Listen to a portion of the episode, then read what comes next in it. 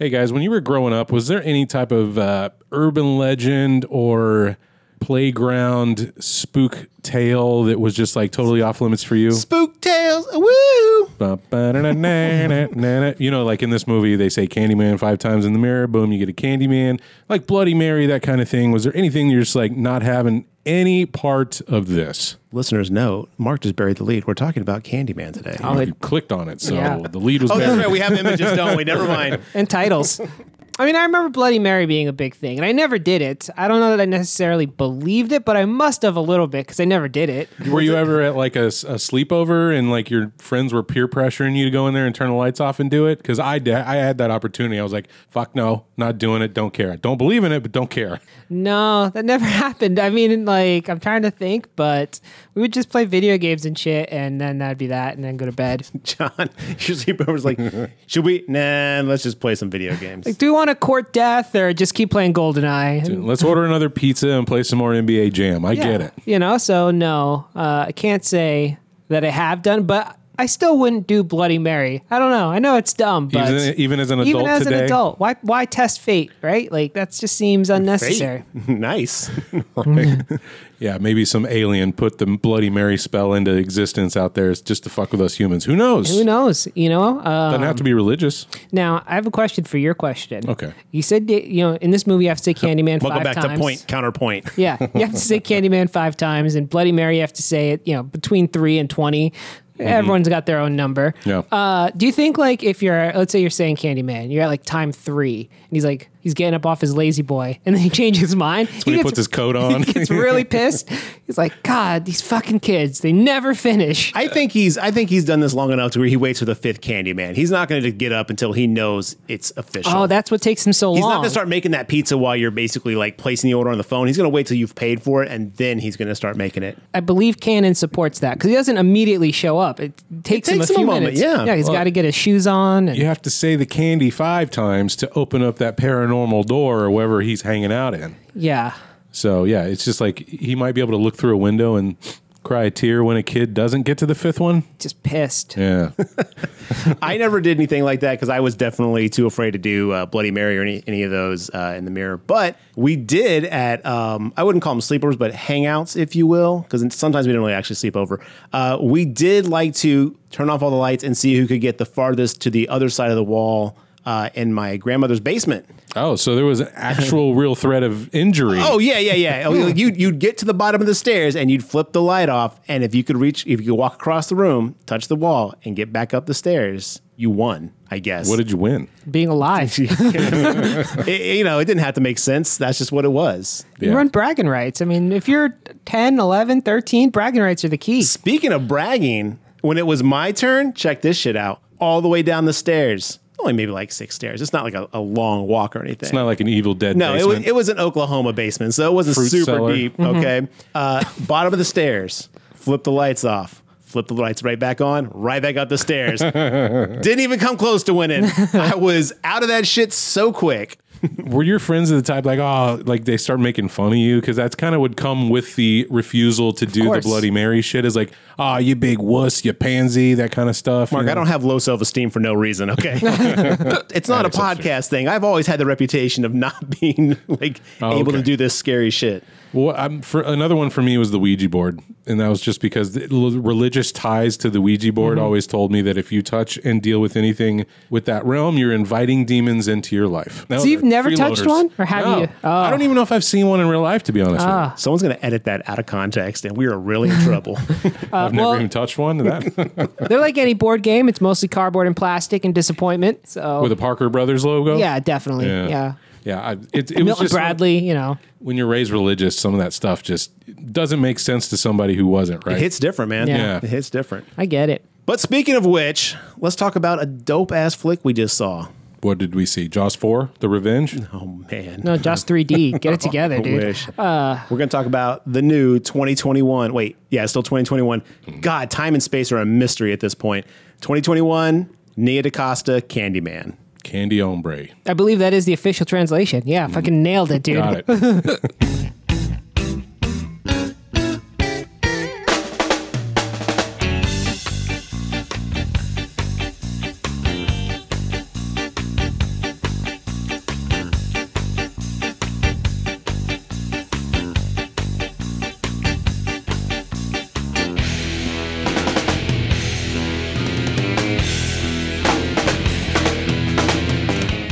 Hey, all you creatures from cyberspace. Thanks for joining us on another episode of the Grave Talk podcast. My name is Mark, again, joined with Garrett and John. Fellas, we're doing another Sunday recording. We're fresh back from the Cinemark. Mm-hmm. We just saw Candyman. We did. Private screening of Candyman. Yes, true. Because we ain't risking the, the, we're in Texas. We can't risk shit right now. Yeah, we paid a little extra to keep the Delta out. That's a fact. What have y'all been up to since the last time? Oh, you know what? I watched The Crazies, the remake from sometime in the 2000s. Yeah. That's a good movie. I mean, I've seen it before, but I rewatched it uh, earlier today, and uh, I forgot. It's enjoyable. now, refresh me on a loose premise on this. A biological weapon turns everyone into effectively zombies, but not really because they're still alive, but they're very violent. Was this the, the ending scene? Was this at like a truck stop? Yes. Okay, that's the one I'm thinking Yeah, of. I yeah. remember him driving away in the darkness at night or There's something. There's a big explosion. yeah, yeah, yeah. Yep. Okay, cool. Yeah, I remember thinking that one was all right. I uh, don't can't say that I've ever seen the original. Me either. But I've heard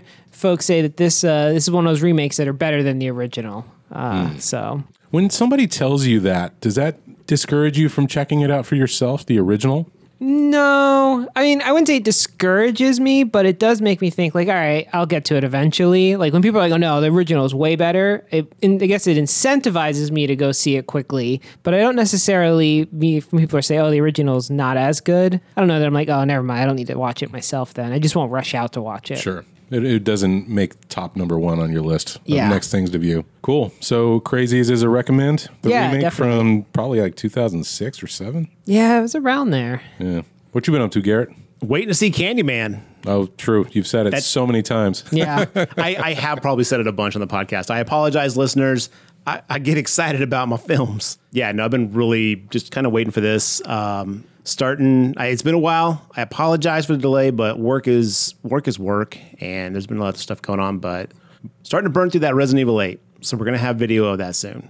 So thank you for your patience on that. We apologize for the delay, but unless you guys want to start paying my bills, I got shit I got to do. So. Grave Talk LTD exists of only three people, so we do the best that we can. Yeah, it's true. It's it's a non-profit yeah, exactly. in every sense of the word. Yeah, is there a, such thing as a negative profit? That's where we're sitting. But someday we maybe we'll change that. Um, I've also been playing something. I started uh, run through of the 2001 or two John Carpenter's The Thing. I have not played it since it came out, and I'm having a good time with it. So I'm thinking I'm going to do something with that. I'm going to put some footage together for us to view and just kind of talk about it because I don't hear anybody ever bring it up. I didn't even know I that. feel like it's a forgotten game. yeah, I didn't know it existed. No, I'm not a video game expert by literally any definition, but you know, very quiet on that game. Yeah. Does, does it suck? No, actually, it's it's all right. Okay. It is very clunky. No, it's all right. Yeah, no, I I expected it to be bad, but Yeah. this was the time period where controls were still kind of like everywhere. People are still figuring out 3D traversal. Oh, I hated that every game had a different Yes. like yeah. we haven't very annoying. standardized the control scheme yet. So you put it in, you're like, what? Why am I strafing left and right with the right pad? No, like I want to turn around and look at stuff. Anyway, I will do something with that and get that together. But no, that game's fun. Uh, but other than that, I saw nobody. Wait, nobody. Oh, the um, Bob Odenkirk movie. Yeah. yeah, I bought that. I haven't watched it yet. It's pretty good. It's uh, I had a friend. Is it a Liam Neeson's film? Give me back my son. not quite. Is it a John Wick wannabe? It's kind of like if uh, the USA Network made a John Wick. Oh, okay. That doesn't sound like something I want to watch. It's it's decent though. Okay. It's not nearly as good as John Wick, I don't think, but it's still pretty cool to see Odenkirk play like this action badass guy. Dude, he's so rad. Like, Hey. I'm, I'm down to see him like do something a little bit more like action packed than Saul from Better Call Saul, He or cool. Breaking Bad, if you will. Yeah, I'm man, I've been watching him since Mr. Show in the '90s. So Flex. see him go from a comedy skit show to sleazy lawyer now to this action hero has been a pretty good journey for Mr. Odenkirk. I'm glad he's okay though. I don't know if you heard he had like a mild Yeah, yeah, heart Yeah. attack. mild heart attack. I was going to be very sad if that went the other way, but no, he's okay. So good deal. But anyway, let's get into today's movie. We saw 2021 Candyman. It was directed by Nia DaCosta. Nia DaCosta. It was written by Jordan Peele, uh, Win Rosenfeld, Nia DaCosta, Clive Barker. I don't know why Clive Barker. Oh, characters. He Yeah, got I did the original short, right? Yeah, Yeah, so the Win Rosenfeld, Nia DaCosta, Jordan Peele wrote the script, uh, directed by Nia DaCosta, starring. I'm gonna do this part for you, Mark, because I got the IMDb up. If that's all right. That's fair. Do I have your permission? Yeah, granted. Okay, thank you. Um, oh God, some of these names. I Good should luck. give that Mark. um, it's starring Yahya Abdul Mateen II, played Anthony McCoy. Teyonah Parris played Brianna Cartwright. Nathan Stewart Jarrett played Troy Cartwright. Colman Domingo played William Burke. And then we had a couple other people, some side characters Kyle Kaminsky, Vanessa Williams, Brian King, and um, a slew of others. But there was also a, uh, what do they call it? Uh, appearance, a Cameo. cameo, uh, by our man, Tony Todd. Keeping the roots true. He is definitely in this film. So that's the, uh, the general breakdown. Runtime, John, an hour and 31 minutes. Oh, it was perfect. Perfect runtime. Well, currently, as of the time of this recording, If you're gonna say the Rotten Tomato score and it's low, please don't ruin my day. This movie was so fucking dope. 85% with the critics. Okay, Out of all right. 227 reviews and a 73% with the audience out of a 1,000 plus. Really, the audience is lower. I would have thought hmm. critics would have hated this more because no way. This is critic bait. I totally. This, this feels like a critic Yeah. darling, to be honest. really with they you. don't like horror though. Yeah, but this has so many things to say. this Oh, is it's got the, a lot of messaging. Yeah, Yeah. it does. this is the kind of horror they do like. This is a very A24 esque film. Yeah, I, I think it, uh, it it's going to sit really well overall. I I I think I can agree with that. Uh, uh, again, this isn't my opinion, but I can see the audience coming to it a little bit lower than the critics. Why do you think that is though? Because I mean, the first Candyman, fantastic. Second Candyman, let's be honest, not so great. This is definitely uh, a Halloween, a 2018 Halloween situation where they kind of build off the first film and kind of don't really super acknowledge the second and the sequels and stuff like that, but they're also not completely negating them. So Well, let me just put this disclaimer out here right now. I know this is a movie of uh, African American ideas and opinions, and I'm a white man, and I'm not here to make any judgments or try to decipher it and put my own white spin on anything. So, But you do have black friends. Is that where you're going with this, Mark? how did you know? No, I mean, you know, there, there's some definitely some some subject matter that we definitely are not experts on, but we're going to just give our opinions and takes on the movie itself. So. Absolutely. So I just want to throw that out there. We're not here to, uh, if you don't agree with anything we say, we might not have picked up on something. And we're always happy to hear from you guys. If you think, no, you guys missed a key thing, write in and talk to us about it. Maybe we'll throw it up on the episode. I also have a bad memory, so I'm already starting to forget things. We just saw it, dude. I know. But and my wife, uh, what's her name? I can't remember her name. She just had a birthday and I can't even remember that. Jessica. Oh, thank you very much. I remember this time. But yeah, I think Garrett, there may be uh, an issue with the audience members might not pick up on certain of the messages. Oh, so, I don't know. They couldn't be, they couldn't beat you over the head more with the messages. John's got a point. There was some really, and th- honestly, I'm glad they did that though, because I'd hate to see some of this messaging get lost on the audience.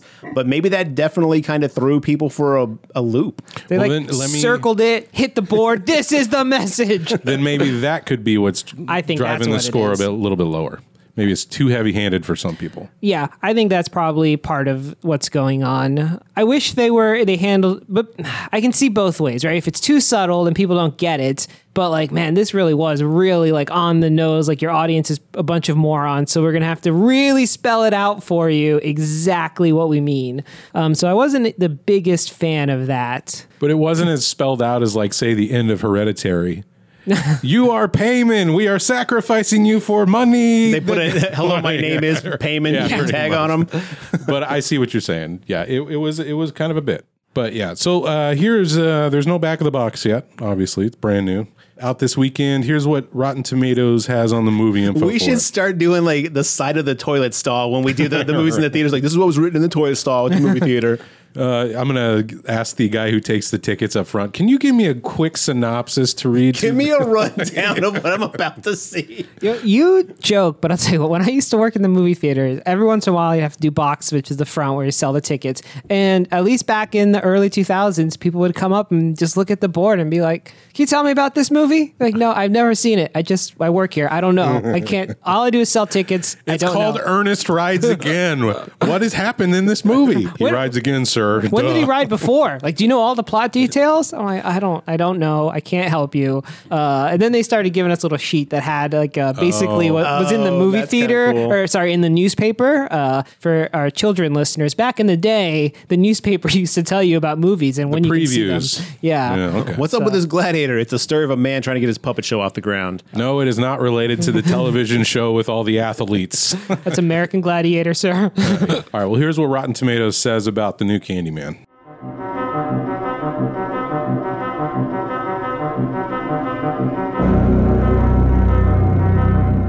For as long as residents can remember, the housing projects of Chicago's Cabrini Green neighborhood were terrorized by a word of mouth ghost story about a supernatural killer with a hook for a hand. Easily summoned by those daring to repeat his name five times into a mirror, in present day, a decade after the last Cabrini towers were torn down, visual artist Anthony McCoy and his partner, gallery director Brianna Cartwright, move into a luxury loft condo in Cabrini, now gentrified beyond recognition and inhabited by upwardly mobile millennials. With Anthony's painting career on the brink of stalling, a chance encounter with a Cabrini Green old timer exposes Anthony to the tragically horrific nature of the true story behind Candyman. Anxious to maintain his status in the Chicago art world, Anthony begins to explore these macabre details in his studio as fresh grist for paintings, unknowingly opening the door to a complex past that unravels his own sanity and leashes a terrifying wave of violence that puts him on a collision course with destiny.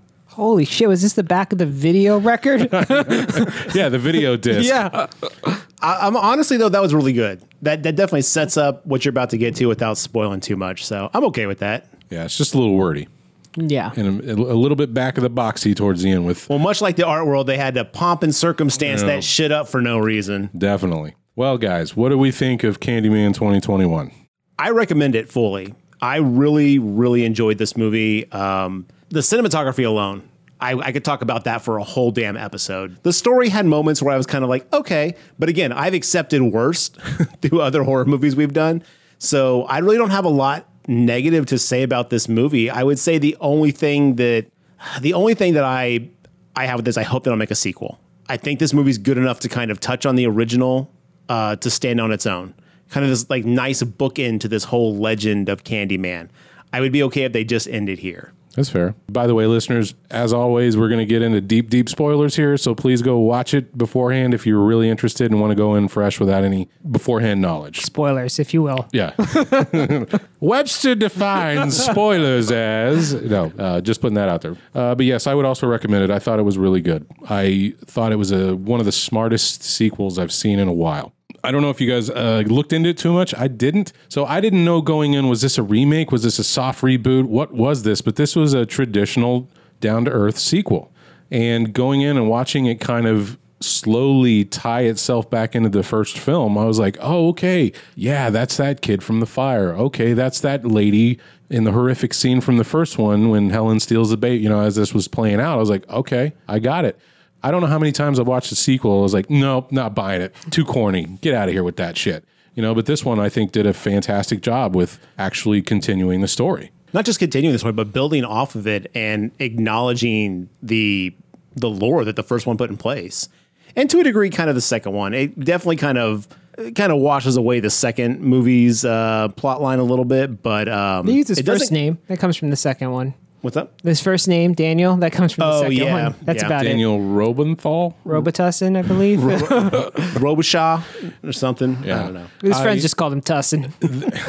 That was going to be one of my questions. Actually, is is this like a, a Halloween situation where it washes away all the sequels? Seems that way. Now, I didn't think that I would be the one with the lowest opinion, but I believe I, I am. Uh, I want to agree with Garrett. It is the most gorgeous movie I've seen in a long time. The cinematography was amazing. There's so many. I was like, okay, I want that as a poster, and I want that as a poster.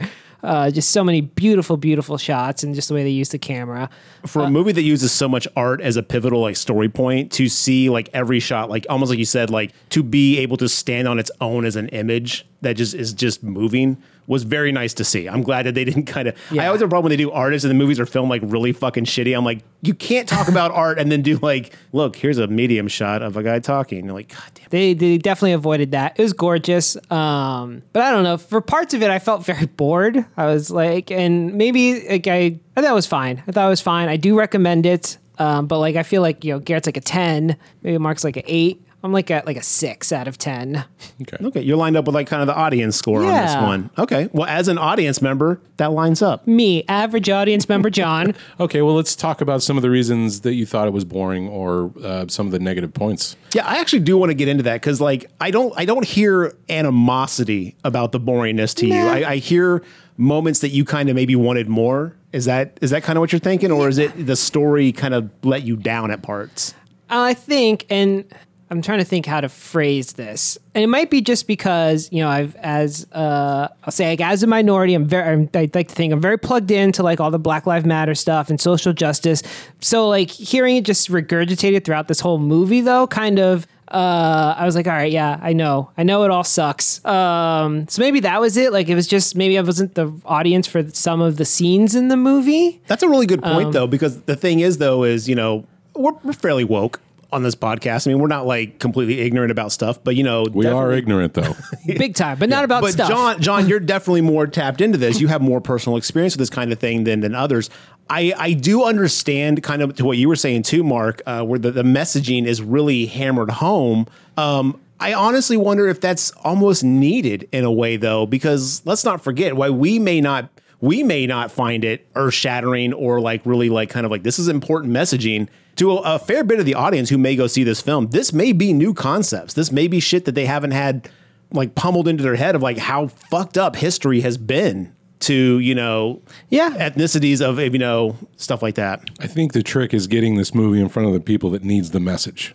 Right. I think it's so heavy-handed that word's going to get out that folks are going to be le- that who need to see this. You're gonna be like, oh, I don't need to be lectured at. And sometimes it felt like the movie was talking at me, and like also it felt like every time a group of minority characters got together, they were just talking about like gentrification and racism and like no one had like a regular conversation in this movie and it's like that's not what I don't call like you know my my Puerto Rican cousins and we're like well let me talk about police brutality bro John, Like- if you're calling to talk to me about the whites again, I Yeah. don't want to hear it. you know, like it would have been nice to see these people be people a little bit more. Like they had that scene in the beginning when they talked about wine and stuff, and I was like, okay, cool. But other than that, a lot of times they just came across as mouthpieces for something the script need wanted to wanted us to know about. Th- no, that's that's fair. That's fair because now that I think back on it, I mean, I didn't feel that way. But again, when it when the subject came up, I was like, I see why they're talking about this. I see why they're pushing this for the narrative. But eh, y- to your point, yeah, the ratio of just normal day to day versus like messaging conversation was definitely skewed a little bit. But I wonder if that's just because they had to kind of really make their point in an hour and 30 minutes as Yeah. opposed to a lifetime of dealing with whatever and talking to people. That's fair. But no, you, you make a good point. I mean, in retrospect, there's there's definitely a lot of conversation that hinge, hinges on specific uh, issues that you know I, I wouldn't know, but maybe are not talked about quite that much within those communities. And like I think about like the main characters, right? Like Anthony, I don't we don't know anything about him. What is he like? Uh, you- really, you didn't know his character? I mean, yeah, I know that he's an artist and that he makes, uh, you know, very social art. All that's cool. Uh, that's it. I couldn't tell you like five things about him. He becomes Candyman, spoiler, but like, I and got- he, he has very low care about major wounds on his body. We definitely will talk about the the wound care. big problem with that. Yeah. Big, big problem. See, I, I got more out of his character. I got him as a person who was very insecure about what he does, knowing that y- you know, with with the art community being what it is in certain places, uh, art community can be awesome. You know, I do art, and it can be really accepting, and I love the interaction I have with people. But there can also be some pretentious bullshit that goes on in that, and I I think he was dealing with that in a way that kind of made him feel like I'm losing it. I'm falling out of it. And I got this like real sense of insecurity and vulnerability from him. So when he saw an opportunity or when he connected to something that kind of like filled that void, that that sense of, you know, what am I doing? Am I just repeating what I'm doing? You know, like is there actual passion behind my projects? I, I saw him grab onto that in this sense of like validation. I saw less of art community and more of art gallery and business side of it. Like we keep seeing those directors come in. It's like I heard you have an interesting story. This will play great in my New York gallery. You know what I mean? She cares nothing about her at all. She's only interested in using the people as set pieces as opposed to like Yeah. people doing what they're doing. And I think that's also plays into some of these. I mean, especially um, Brianna when they when they call her in for that. Like, I guess you kind of call it an interview, kind of meet meet cute art meet cute thing. And that that gallery owner is just like talking about her experience and the the things she's going through as being the attraction and not what she does. Not her talent. I I, What- I see that happen with so many people, and I uh, man, I don't know. That hit me really hard. Yeah, you're right, Garrett. I don't know how many artists are like, this is their backstory. And then Yeah. you're like, isn't this amazing? And then you look at the art and you're like, meh. I- the story is so much more interesting than the you, art. My favorite part of this whole movie was when she was in that interview, and there was just a ladder on the ground at one point in the art gallery with little wires across it, letting me know that that was some sort of art installation. But it was just like a construction ladder laid down, and I really wanted to know what uh, what that was supposed to represent. that, let's not let's not get let's not tangent into the art world because I could talk for hours. I could start up my own fucking podcast about it. It's it, it it's so symbiotic. This it's more than just the the art itself. It is the artist. It is the experience. But at the same time, there's so much bullshit wrapped into that. Where it's like, oh, it's a soup can, but it's symbolized. No, it's a fucking soup can, dude. Yeah. I'm sorry. Like sometimes things can just be a thing and it can affect you, and that's okay. You don't have to have this. Well, I spent four months and the blues were picked from flowers in Guatemala. It's like, no, bro. No. You just want to put some blue right there. Yeah, a lot of my experience with the art world is because I went to an institution and got a degree at a college. Mark was in an institution. institution. All I wanted was a Pepsi. but no, man, it was like it's just a lot of people that like to sniff their own farts and think they're better than everybody else because they got a keen eye on a lot Yeah. of shit. And it's like, oh god, I hate this. This isn't why I'm here to make art. I don't. I don't. I don't buy into a lot of Which that is stuff. why I look down on you guys when we talk about movies all the time. So you're cultured. You know what would have been a cool con- out of all the conversations they put in this movie? What would have been a really cool one, and also something I think would have resonated uh, with like the audience really well is maybe I think you're right, Gary. I think uh, Anthony was really insecure, and maybe like the conversation he could have had with his significant other that also would have helped build a bond there. Because I'll tell you what, I did not sense a lot of chemistry. that's uh, that's one of my my Yeah. negative points. Is him being like, look, you know, I was this artist, I came from the projects, and now I'm living this comfortable middle class life, and I don't know how to transition. I feel like I'm losing, I'm disconnected from my roots. Like a conversation like that. One, I think that's an experience a lot of minorities go through if they, you know, start getting money and stuff, and they've come from an impoverished background. I think that is a transition. Uh, that's a challenging transition. And two, that would have helped me connect and be like, okay, I understand why two years ago this guy was like hot shit and now he can't come up with anything that sells. He's like trying to sell the same painting over and over again. Like they just sort of glossed over that. I think that would have been a really interesting character point and some depth to his character. I thought we kind of got a little bit of that expanded on when you know the murder, the first murder happens. Um, let's let's get to the part of the the first murder real quick. Well, let me just say real quick, just before we do that, Yeah. is that I think while John is correct that there we're missing a little bit of the background information on these characters, I liked all the characters. Yeah. I, did, I didn't. I did connect with them, even though I didn't know as much about it. I think there was a story point for why they didn't reveal too much about Anthony and his connection to movie one. Yeah, but he, I mean, the point could have still been made if it was Brownwood or Cabrini Greens. Yeah, like that. they could have they could have kept all that out of it and still given us more about the characters' like current mindset about where they are in life at this time. Sure. they don't expand on that a whole lot. I didn't find it to be so much of a negative, but I, I definitely see your point, John. There there was a lot left on the table that you know was not presented us to us, and considering how much they present other topics in the movie, that probably would have been nice to have a little bit more. Uh, the relationship thing between these two characters, there's an end scene where like there's a really deep like response to something happening, and I'm like, oh, why do you care? Yeah, like I c- like okay. You couldn't have cared about him that much. You didn't know for like a fucking week his hand was becoming a decrepit claw, like, and you didn't think to bring that up to your significant other. Yeah, so you're, you're definitely right on that point. But but like so many movies we've watched, like how many times have we said, I don't care about any of these characters. I don't give a shit. Like I, I was not at that point at all. yeah, neither was I. You know what I mean? Agreed. Yeah, I did like them, and they all act in very believable ways for the most part. Um, Minus not checking on your wound. yeah, that's like the biggest plot, like plot hole gap thing that's going to bother me about this movie for all time. Look, as someone who did art without health, health insurance, you let a lot of shit go and you hope for the best. Uh, also, if you have, I think it's called like trypophobia or whatever, tryptophobia. where you- You're afraid of holes. Holy shit! What happens to this Holy poor shit, man, dude? get it? Ooh. Holy. Uh, but yeah, I totally agree. I did really buy into the characters as like individuals.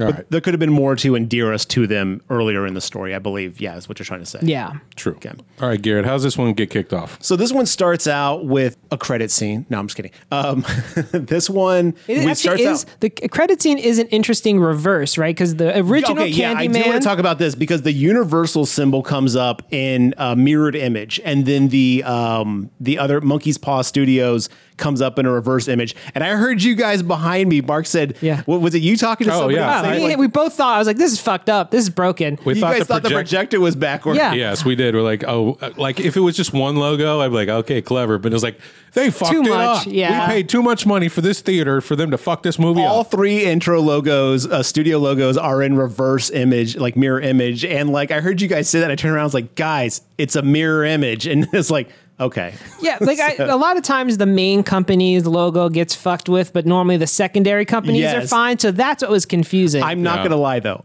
I did also think momentarily. I was like, did they put the reel on in reverse somehow? I was like, how does that happen? I was like, no, no, no, a mirror, dude. And like, yeah. I thought that was a cool little subtle thing. Like straight out the gate, they already care about this. But it and it opened that does continue because the original Candyman opens looking down on Chicago as you fly over it. This one opens looking up at all the Well, buildings before as we you get drive that, through it or whatever. Before we get that, we get a um, a scene back in the day. Uh, Oh, that's we get a scene of a little kid who's in the projects, the Cabrini Green projects, um, the low, the flat rows. I don't know what those are called exactly, but it's like the the flat projects. It's not the towers. But um, he's walking with some laundry down to the towers to do laundry, and there's some cop cars strategically placed. They're looking for someone who kind of looks like our Candyman. And then he goes. This kid goes down into the uh, I don't call it a basement, but the laundry room area, which is Laundry down mat, some step. Yeah. Puts the laundry in, sees a hole in the wall. Immediately, if you're familiar with any Candyman movie, you know what this hole is. it's no good. So um, that kid was already in trouble because he put his laundry in the machine and then left. I was like, my mom will whoop my ass if I went to the laundromat and left my clothes in there. maybe there's some unspoken like trust that people have, like don't fuck with each other's clothes because we can't afford to fuck with it. You'd like to hope so. You would, yeah. I There's know. not. I've No, had enough people laundry steal stolen in my day to know that that's not the case. So yeah, he starts to leave, and then a piece of candy falls out of the hole in the wall, and then you know uh, the Candyman at that time, who is not called the Candyman, I guess, uh, like Sherman? Sh- Sherman. Yeah. Talk about a like a unthreatening name, man. I was like, I God, I hope they don't fucking like. I hope this is not a fun little gag and call him Hemsley. I was 'Cause if it's man. Sherman Hemsley, I'm gonna lose my up, shit. um, yeah, a piece of candy comes out, and and this actually plays in. At first, I was like, wait, that's not Tony Todd. Like, what is going on here? Like, that's not the Candyman. Um, but the kid screams. The cops hear it. They run downstairs. You find out later that they actually beat this dude to death downstairs in the laundry room. The white cops beat this guy to death because they've been looking for him because they think he's responsible for putting razor blades in candy uh, for the kids. So this kid sees it all, and uh, bam, we smash cut to the actual title credits. And John, as you said, the first Candyman does fly over Chicago um, with an aerial shot. This one is it's not reverse image. What is it? What would you? How would you describe this? I mean, it- instead Upside of down. yeah, it's upside down. You're looking up this time and instead there's of fog, like foggy clouds, like over the Yeah. top of this. Man, it is so beautifully creepy. Yeah, It's I guess it's dis, it's disorienting because you're not used to seeing skyscrapers this way, but you're essentially on your back looking at them go up, and it must they must have filmed it. It's either CG or they filmed it on a day where there's a l- like low cloud cover, so they all the skyscrapers were like you know disappearing They into look the like clouds. yeah, it looks like you're above the bottom of the skyscraper, above the clouds. It's so weirdly disorienting. I loved it. Like Yeah, the moment I that agree. happened, I was like, for this alone, I'm in. But uh, yeah, we get that credit scene, and then we cut to our main characters, Art and Brianna.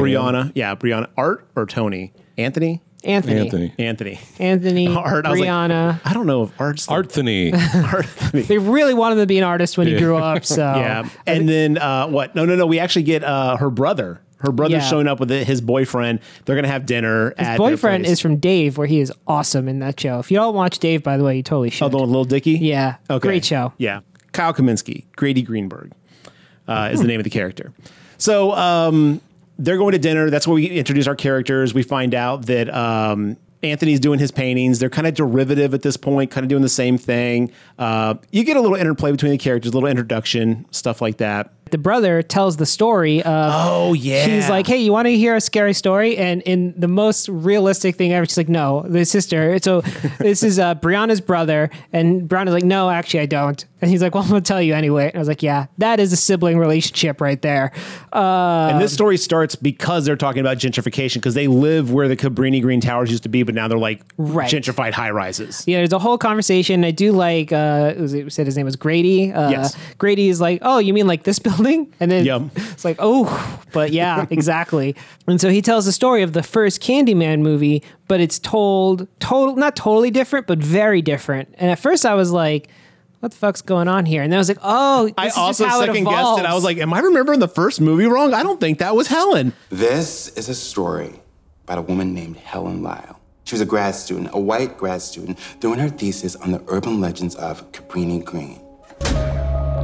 For research, she came down to Cabrini a few times, you know, asking questions, taking pictures of graffiti, people. And then, one day, she just snaps. She beheaded a Rottweiler. By the time the police show up, she's in one of the apartments doing snow angels in a pool of blood. Bullshit. I call bullshit. There's no way get this she from? killed a Rottweiler. Yeah, this is extra even for you. There are articles written about this. Look it up. But yes, uh, stories change over time through word of mouth. Because it would have been like 20 years ago now, more than 20 years ago. And so this, in this story, in his version, Helen is like a mass murderer. And then she kills the Rottweiler. She takes baby, uh, the unnamed baby, and brings it to the fire, and then throws it in the fire, but the or tries to throw it in the fire, but The audience, the, not the audience, but the, the mob stops her and Right. rescues the baby, but she gets burned in the process. she throws herself into the fire. And now, if you say her name, she comes back. Da da da da. And the choice to do all the flashbacks in the shadow puppet style was amazing. Inspired, Dude, incredible. Yeah. That that alone, and I'm so glad during the end credits you actually get the entire footage they use telling the story of all the Candymen throughout the history. You get to see like the unedited like um shadow puppet, you know, footage. So fucking beautiful. Like that was inspiring. Yeah, a great choice. I think that's a s one of the strong points of the film, to be honest with you. Agreed. And I, I'm curious if that was all done on computer, if they legitimately made shadow puppets. I bet think it was it's- CG. You think so? I think Yeah. that's I think that's uh practical. I mean, it's a movie about art. I guarantee you there's some artist out there who's made this their fucking living and they were like, yo, this is what we do, dog. I'd prefer it to be real. I guess we'll find an audience if you know, let us know because Grave Talk bet I think it's practical. I think it's CG. So um, they tell this story. And, and no one kind of believes them really. Like it's like ah yeah okay whatever ghost stories bullshit. But then uh, Anthony looks it up on his phone as they're going to bed, and he's like, "Holy shit, this is real!" Like, They're really fixated on the fact that she killed a Rottweiler. He's like, oh, she really did kill a Rottweiler. well, I mean, I think that's impressive for a woman to to behead a dog by herself. I mean, don't Yeah. get me wrong, women can kick some ass, but Helen did not look like she was Fighting you a Rottweiler. She wasn't Yeah. MMA level or anything like that, Virginia Madsen can apparently behead a dog.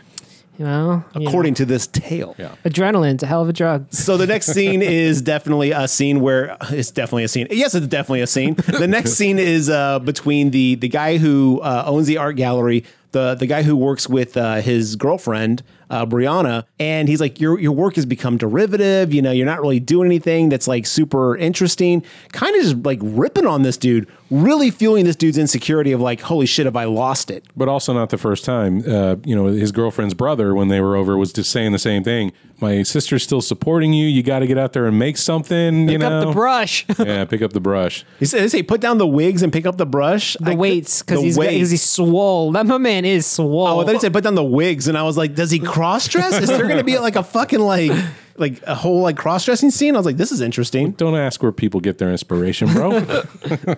So yeah, he, he we kind of set the expectation that he's kind of fallen out of it. Through this, he then kind of gets inspired. Like the the the story of Candyman can't get out of his head, so he goes walking around the old Cabrini Green to kind of like see some inspiration to see if he can find something that would kind of inspire him. Something that's put him on a collision course with destiny, Heyo. as IMDb told us. Uh-huh. Now he Rotten meets Tomatoes, a gentleman in Cabrini Greens, Burke. Burke, who's you know suddenly real super friendly. Hey, what's up? Burke was rad, dude. That guy, Yeah. that actor was really good. I Is it agree. intentional that Burke was there? Did Candyman set this up somehow? Because knowing what happens later in the film, or is it just some some serendipity for Burke, really bad luck for poor Anthony, and then Burke takes advantage of it? I think it's fate. I think it was just a chance meeting that that works itself out because Oh, I Burke almost know. seems Burke almost seems surprised at seeing him there, and it isn't until like the the shit don't go down until Burke kind of realizes like, oh snap,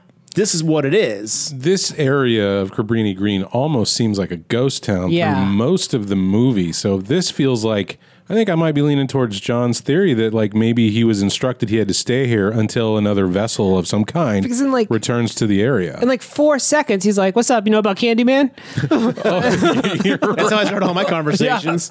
Hi, Candyman here. Oh wait, uh, uh, here's my card. Billy Mays here with Uh, when this movie goes on streaming, I would like to watch it again now, kind of having seen it from beginning to end. Because I wonder, I feel like Burke was a pawn in a bigger thing. The acting he pulls out at the last act of the film was, in my opinion, phenomenal. Mm-hmm. some of the best acting in the movie. Yeah, uh, he is a tortured individual. He Yeah. was doing a great job of like, I'm barely keeping it together. Finally, going to get this out of the way and get this all done. I was just like, man, But see, I saw that as a moment of like, like he's like, this is the life we live, yada yada. Like, holy shit, this might be that kid. Holy fuck, I can set this right. Whole, you know, like, like I think a, a mistake because this is we find out that Burke was the kid from the very beginning of the movie that saw um, uh, Sherman get beat to death uh, by the white cops in the laundry room. Well, Burke has a very like uh, uh like the villain in Black Panther, where it's like, you know what, I kind of agree with you, dude, because like he wants Candyman to come back to kill cops and scales, fight yeah. gentrification and like you know revenge for all of these bad things that are happening uh to black people and i was like i get it dude totally get it maybe this isn't the way to go about it but i understand where you're coming from wasn't there some talk in the movie where they were saying like the child will return? Like somebody was saying that th- this was destined to happen. Yeah, it's I thi- Burke. So I think he knew this was going to happen. I think it was like not so much when, but you have to be here for when it does happen. Right. And his mom, when he goes and sees his mom, Anthony, she's like, Yeah, we all made a pact to never talk about it, but somebody broke the pact. And then I think back and I was like, Dude, Burke was not in on that pact because my man did not, eat, he had no So he didn't break the hesitation. pact, though. He didn't break it. No, I think he might have which been- I think is all fate. I think there there's a moment in the movie where they say like Burke when he gets his like badass monologue at the end. He's like, "There's a stain, and even if you scrub it out, everything's changed. It's always permanently there." He's like, "There always has to be a Candyman." to stand up for these wrongs that will that have always existed with this like discrimination and this like you know like all the stuff you just said John like the stain of this abuse and racism and everything like that has created a need for a Candyman and by when they killed um uh, uh, uh Tony Todd's character the Candyman Daniel Romenthal. yeah. Um, they, I think he's kind of like, there's a void. Like the scales have to be balanced. So I don't think he, I don't think he knew this is like, I'm going to, I don't think he was the vessel to like be like, I'm going to make this happen again. I think he saw an opportunity and be like, wait a minute, wait a minute. Two and two equals four. Holy shit. It all adds up. Let's do this. I guess if I want to approach this as uh, like an art critic or perhaps a film critic, maybe his character is supposed to show how circumstances can create individuals who perpetuate this ridiculous cycle of violence that continues in every ghetto because of this exact logic, right? That we need to be violent because they're violent to us, and then every then we get, just get more broken homes, more dead people, and the cycle continues over and over again for generations. Maybe that's his point, but also maybe I'm reading a lot into the movie. I, I didn't get that messaging out of it. I definitely got the like, you know, like this needs to be here to kind of like balance what we have to put up with. There has to be some kind of like retribution balance to what we have to constantly put up with with this violence and this hate. Like there has to be something on our side to balance this the fuck back out. which would be more believable if Candyman primarily affecting p- the very people uh, that Burke is saying uh, is protected by Candyman. Because the reason everyone in Cabrini Green is terrified of him is because he kills people in the ghetto. He doesn't specifically kill gentrifiers or, Uh, or good white point. individuals. Fair point. He's everyone in Cabrini Green is terrified of Candyman. Everyone's a susceptible victim if you say Candyman five times in the mirror. right. Yeah, he's he's not like if you're like, oh, if you're black, Candyman's like, what's up? Gives you a, a high five and goes back in the window. He's gonna kill you too. I think, regardless of that, uh, either if you want to say that he was influenced by Candyman or did it his own his own volition, I do not. I do not believe that Burke happened upon this man and was like, "I got it, Eureka! It's time to put the candy." I like he was. I feel like he planned on being a part of whatever was coming down the pipe. Yeah. I don't think he happened upon it. Audience, write in, let us know. Um, I think no, I'm just kidding. this whole thing's just going to be polls throughout the whole thing. Yeah. Um, yeah, and I mean that's and that's definitely a take you can you can have from this. I didn't get that, but it's Like, what was he even doing there? The, the whole place was condemned. You had to jump a fence to get in there. And the reason they even got together was because Anthony had to hide from a cop coming by because he wasn't, no one's supposed to be where Anthony is. Ah, good Burke's point. coming down Fair carrying point. like 72 bags of groceries. like, Yeah. Um, His lunch pail, all of it. Yeah. It's like I'm on my way to work where I'm not supposed to be working. so, so Burke and Anthony go to the laundromat, and um, Burke just straight up is like, "Hey, how's it going? My name's Burke. By the way, Candyman." Um, no, um, Well, Anthony's there to asking learn questions. more. Yeah, and Yeah. so he asks, and then Burke just goes into it, um, giving this whole backstory. Um, he doesn't really. He kind of negates the whole "it was Helen" thing, but he doesn't really go into details. But he just kind of is like, "Candyman exists. Candyman is always been a force for this area. Well, he goes into the backstory of the last, The multiple the, the Sherman. He only tells him about the one. the, uh, the first counter, but he does allude to there being more because he says Yes. Candyman at my time was this guy named Sherman, whatever, who just stood out front and he was handing out candy. And then the most classic of all urban legends, razor blades started showing up in the candy, and the popo were like, "Oh, it's definitely the Sherman guy." Uh, then they, uh, then Burke sees him in the the hole. Well, don't they say like some white kid got a piece of candy with a razor blade? And I was Yeah. like, how would a piece of candy Cabrini migrate Green. from Cabrini out to wherever there the could be suburbs white kids is? in the ghetto too. I mean, it's not as common, but, but the lethal intensity of the cops. yeah. Also, when you sh- when they show how, and I understand kids are dumb, but the way that the, the razor blade is rolled into the candy is it just sort of sits on top of the candy. What slid into the candy piece, the caramel piece, has a, a blade kind of buried into it. So what you do, John, is this. I've done Just it many open times. it in your mouth. this section of the podcast will be edited out for our protection. Okay. Moving on from the razor blades. so razor blades are in the candy. It's getting to the white people. Cops are all up in arms. So they come to Cabrini Green in force. Uh, they're looking for this uh, this Sherman fella. Burke sees him coming out of the hole. Offer he screams. Cops are take like seventy years because they for some reason go upstairs first instead of downstairs. Cops rush in there. They kill Sherman. Beat they him to beat him death, to yeah. death. Lo and behold, a few weeks later, more razor blades and candy. Turns out Sherman was innocent. Innocent. Which sucks, but at the same time, bro with a hook don't live in the walls. Like, well, like- he was hiding because he knew he was wanted. Yeah, there's posters of him everywhere. oh, that's right. Yeah. That's right. Fair point. Fair point. Never mind. Never mind. But bro at the hook, don't stand outside and just give candy to children. That's Yeah, weird. you know, maybe maybe stop your hobbies when you're In wanted, fact, man. I'll, I'll in fact say, even if you don't have a hook, don't just give candy to strange children. It's just not the. Strange children. Oh, so it's the children's fault for being strange, John. No, Um, they're strange as an unknown, unfamiliar children. You can give candy to your children. Don't give candy to other people's children. Besides meeting Burke while he's out exploring Cabrini Green, he also gets stung by a bee, which is the first appearance of a bee in uh, in the movie. In any movie and film, honestly. yeah, and we've never seen a bee before. What, pray tell, is a bee? Good question. It's a very unaerodynamic insect that apparently, if I understand correctly, pollinates. I'm not familiar with what it, They that got means. fuzzy but, butts. uh, but also, they sting you and you die. Oh no, they die.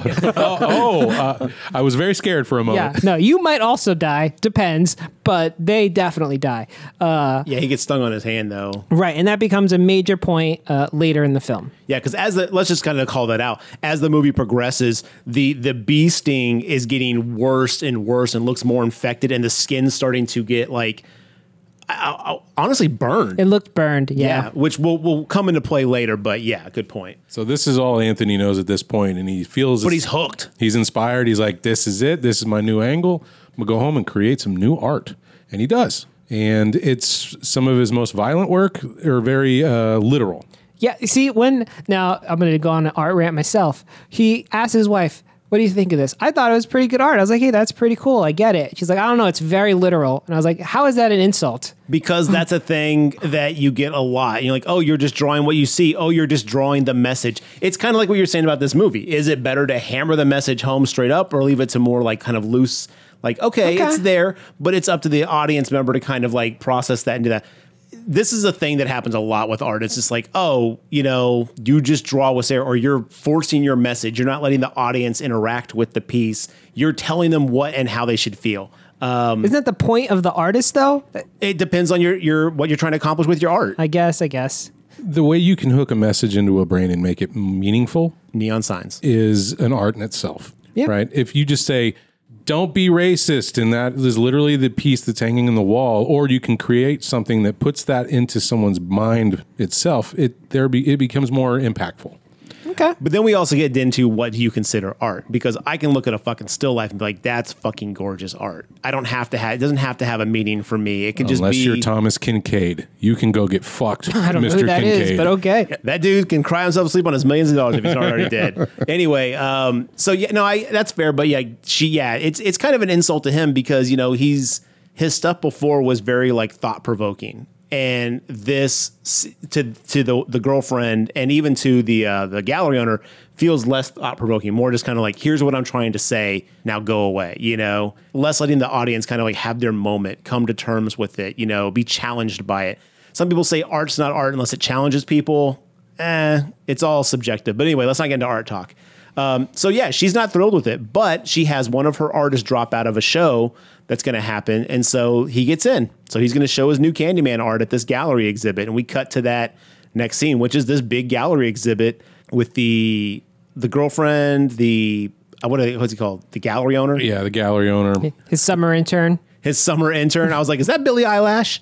But but El Elish? Eilish. Eilish. I just call her Billie Eyelash. Is, so. was that her? I don't, I don't no, know. who no, it really Oh, was not okay. her. I wouldn't recognize her Yeah. if she like tapped me on the shoulder and asked to borrow a cup of sugar. No, she she had a very similar hairstyle to Billie uh, Eilish, uh, Billie Eilish. I can't I know she's a famous musician. I would not Yeah. write like Mark. I would not recognize her though. Uh, I really liked the installation piece that. Uh, Well, describe that it for did. us. So, Anthony. um, Anthony, God, you scared me fucked on with art now. um, so he, it's a mirror on the wall. And you look at it and you think, oh, it's just a mirror. And I thought that was what his was because he's got a little paper that like describes. You give your little blurb about the piece and called what it Say My means. Name. Say my name. Say my name. Say my name. I thought about that though every time it I came know. up. I was like, that song is going to get played at some point in this movie. They didn't. Kudos to them for not going for the low hanging fruit. We respect the restraint. Um, but you walk up to the piece and you open it up like a medicine cabinet. You open the mirror up, and inside the wall, in a hole in the wall, is the pieces about Candyman and the brutality of it. Uh, the the Sherman story. yeah. um, inside the wall in this weirdly like dimly lit little area and then you close the mirror and you're looking at yourself again and it even says on the thing you know you say his name five times in the mirror Right. There's Um, a there's a handout that goes along with the piece.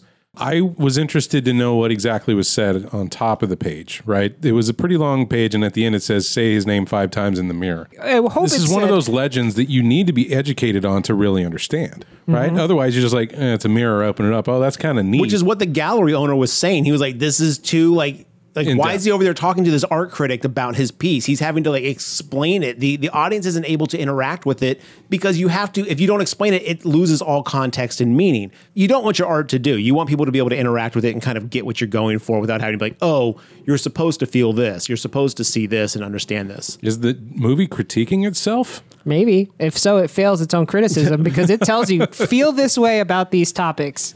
I would say one interesting like comparison to the original Candyman is like the original Candyman had some of these same themes, but also it just let how shitty the projects is speak for itself. It just showed how these folks were living and how terrible it was. It didn't have to say like, "Isn't this bad? This is really bad, right?" Like, but we didn't get that because we didn't have the shitty projects to juxtapose the storyline in this. We had gentrified fucking condos, dude. So I mean, without the storytelling, without these moments, um, you do lose that intensity of how shitty that that was, and the, the the the horrible things that happened to those ethnicities and those Now, minorities. I hate to headcanon Jordan Peele because I know he was part of this, or Nia DaCosta, who's the first movie I've ever seen of theirs, and it's incredible.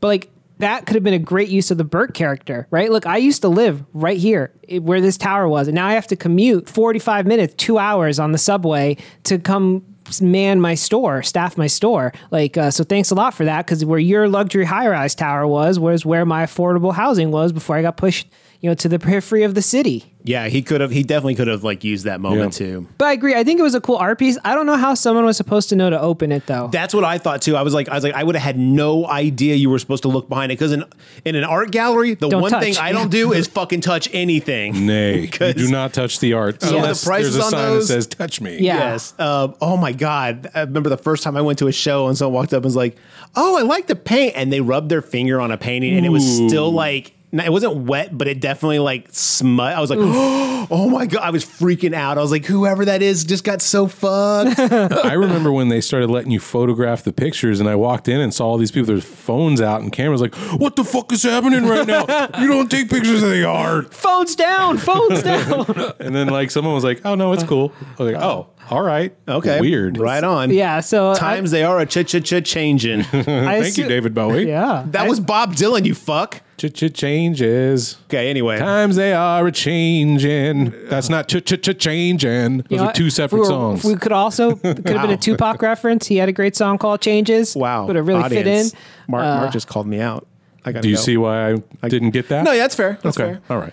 So back to Much this like this movie, it's a fair criticism. Yeah. back to this art piece. Uh, maybe it was on the sheet. I also hope on the sheet because I think what they were alluding to is that in the original Candyman, right, you could push through the the uh, what the fuck's Medicine that cabinet? cabinet? Medicine cabinet, the back of the other person's medicine cabinet, and go into their apartment. That was one of the ways they thought Candyman was getting around before they knew he was supernatural. So I was like, oh, medicine cabinet. They're going to talk about that, and they don't bring it up at all. that's fine. That was unnecessary. I, It was an illusion, so I, I respect that. Yeah. Yeah. If you get it, you get it. If you don't, you listen to this podcast. Now you can pretend like you got it. That part of the story was lost to the sands of time, John. the sheet definitely said something about the murders um, and stuff like that because uh, there's a there's a high school girl who's looking at this piece and walks away and that comes back later in the movie um, so she knows the, the tale and tells her friends in a high school bathroom they say candyman five times and get fucking slaughtered at school One of the best scenes in the movie, in my opinion. really good. totally fucking creepy looking Yeah. So let's describe that scene, right? So the girls are in there, five of them, and she gets them all lined up. It's like, Have you guys heard of Candyman? Okay, ready? Candyman. Candyman. Candyman. Candyman. One more. Candyman.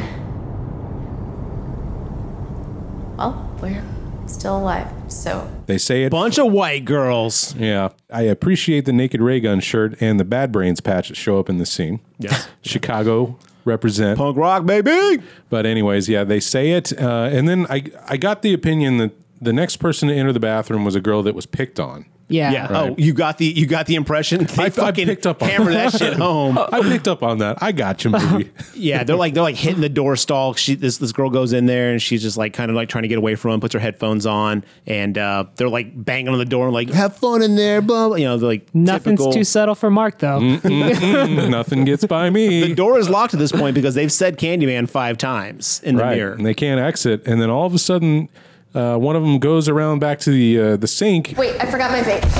Uh, no, I don't think you should. Boop. She sees a silhouette of the Candyman in the mirror, and then they look under the stalls and just see blood dripping. And then you actually don't see the Candyman do any of the killing in this room. It's all from the perspective of someone in the stall. Like there's a neat scene where like a makeup compact falls to the Yeah. ground, and you see the mirror of someone getting dragged away. And then it, it just great stuff. the the the shots in this movie that utilize the the mirror the reverse imagery in mirrors to show you the action to disconnect you from the the actual moment of of murder and death Eh, almost as if like not only are you a, a viewer watching this movie you're also a viewer watching this horrific action but you're disconnected in a way that you can't control it you have no like agency in this moment. I thought that was really, really badass because every time you see the Candyman, like when he when he starts to uh, see the Candyman, um, Anthony, he's tapping on the mirror and he's kind of like there's there's a wall between you and all the shit that's going down. And the the way they film this, they do it in such a way that you always feel helpless whenever this is going down. You never have agency in these scenes, which I don't know if you guys picked up on that, but man, so unnerving to me because you want to run, you want to do something, and it's not just you can't see them, it's just that there's there's dick you can do, which I thought was really smart of the filmmakers. you were at the behest of the Candyman once you invoke him. Mm-hmm. So I know that happens later on in the movie, but I thought since we were right there talking about the girl who sees the installation piece, Yeah. we might as well get that kill out of the way. Because it's one of the one of the coolest um, kill scenes in the movie, honestly, the way it plays out. So next, um, we we see an art critic come in, and like Garrett said, he's having to over explain his piece, and you never want that when you're dealing with a critic because it never really works out in your favor. Yeah, she is obviously unimpressed. She's like, mm, I've seen better shit from my dog. and she has a lot of like thinly veiled racism to her criticism about the piece that could apply to him. Well, what does she say? She says that you artists are perpetuating this idea of continued gentrification. Like you find a problem and profit off of it. I think that was a I think that was a jab at the audience that's going to be like, "Oh, they just want to talk about black problems in this movie." Yeah. I think this was a character that was supposed to kind of point out like you know, like this is the way you see it, but here's the reality of it. This is the way we hear. This is what you- sound like when you say this. I don't know. I could be wrong. I could be reading into that, but that's the way it. I thought so you that think it's a criticisms to the idea of well, all lives matter. I think it was definitely a veiled criticism to like um, the audience who's like, oh, you just want to talk about fucking problems and oh, black culture, and it's like, oh man, yeah, no, I took that as a very heavy like kind of jab at like, shut your fucking mouth. This is what you sound like to us. Yeah, I mean, I'll, but I also get where she's, she's like, yeah, we get it. Gentrification's bad. Do you have anything new to say? Is essentially what her criticism is. That's why it was so veiled though, because Yeah. it could go, you could take it either way, but it definitely, you know, man, it was agree. not, it was, it was rough. Yeah, Like, if, I, if I had a piece being talked about like that, I'd be like, I'm gonna go cry in the bathroom now and say Candyman five times. Yeah, then she's like, uh, y'all, she said, you know, well, the problem about gentrification is you people keep coming in and cause gentrification. And he's like, uh, excuse me, the fuck do you mean by you people? And I'm going to give you just a solid life pro tip. No matter your ethnicity or race, just don't use the phrase you people. It's just never going to come across without making you sound like an asshole. What about EWE people? Ew, people? Yeah. Uh, I mean, if you're like an introvert and you're just like fucking people, what if we're talking about podcast listeners? Because those people, And she's like, you know, artist. I was like, mm, no, I didn't know that. That's not where anyone's That's that's what I'm saying. Yeah. That's why I kind of definitely was like that play of like, who are you talking about right now? Because this could go either way, lady. Yeah. But she did have one of the first good laughs in the movie where she's like, you know, you artists, you want to dick around in your studio and not have jobs, uh, so you cause gentrification. And I thought that was pretty funny. Yeah. So he say, he takes it very poorly and can, proceeds to just really drink throughout the rest of the art exhibit. Uh, he gets Well, some not- razzing from Yeah. the owner, of the gallery, on his way out. Well, like a peer, I guess. I assume it's another artist. Yeah, right? it's another artist at the show was basically like, "Oh, I really liked your found art that you basically like picked up from a swap meet and put in the wall to kind of point out." Ha ha ha! And he's like, "I painted that motherfucker," and I'm like, "Damn!" Like I would, I would have handled that way worse. I would have been like, So I get "Fuck it. you! The shirt's coming off. Let's go, bro." Yeah. But then, yeah, then the gallery owner razzes him a little bit too, and then he makes some joke about fucking someone All the younger, interns, yeah. all the interns. Yeah, he's like, he's like, you don't have enough Plan B for all your summer interns. Even better joke, the little girl, the not little girl, I don't want to say little girl, but the the intern, the younger intern who's saying is like, it's okay, I'm on the Nuva ring. I was like, damn, girl, no. The point is, is he's fucking everybody. She don't seem to care. He goes, I know. that whole scene was perfect. Take that, Star Wars. So it's nighttime. They're closing up, and the the intern and the gallery owner are starting to get a little frisky. Uh, she wants to get down right there in front of the installations, and they start making out a little bit. And then she decides it's time to say Candyman five Mark times. makes it sound like it's this kind of almost romantic moment. He basically is like, "Look, we get it. You like Joy Division. Are we gonna fuck or what?" And then she's like, "Don't talk to me like that. Yeah, But we're yeah. gonna fuck." It's just like, holy shit. He wanted to leave though. She's like, "We're doing it right here." That's true. He's like, let's go into the privacy of my home where it's not a weird, sweaty gallery installation.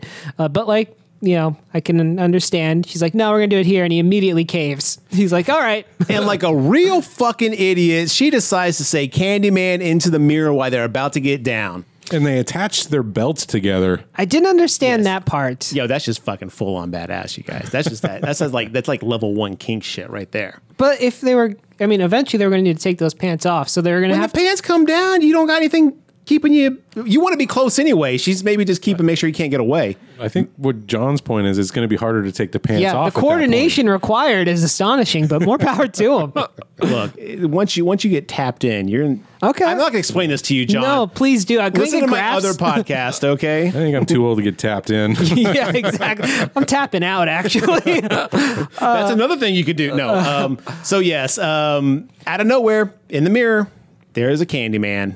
There is a Candyman. Now I want to talk briefly in, in terms of horror. About Candyman? No. Oh, what are we doing? Oh. well, the Candyman can. If I can kill people. Let's point out that at the very beginning they do have someone breathily singing the Candyman can from Willy Wonka and the Chocolate Factory. yeah, it, they had to, right? At least slightly acknowledge that. They had to rip off our episode image Yes. that we did for our Mm-hmm. Candyman episode where we fused Willy Wonka and the Candyman together. Well, I'm just saying, We Great thought of Talk it first. Podcast did that shit first. I'm a, here's remember how I got five on it worked really well when it was creepy. Let's do that same shit for the Candyman can. That's the conversation that they had, uh, and they're like, "Fucking love it."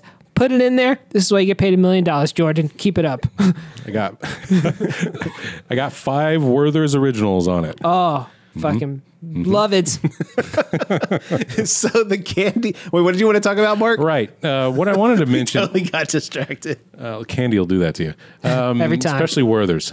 Lo- you know, I love me some Werther's original. Let's talk about them. such a bad rap, but I'll tell you what, you get me a fucking Werther's and I'm gonna light up. My eyes open up. I'm I'm ready. You know, John, I think we're just old at heart. yeah, I, I'll tell you, I've loved Werther's since I was a kid. I guess I'm an old soul. They never mention that the kids eat them from the grandfather Yeah. that always hands the Werther's out. kids reason- like them too, okay? Exactly. The reason grandfathers are handing them out is because they're fucking bangers. All right.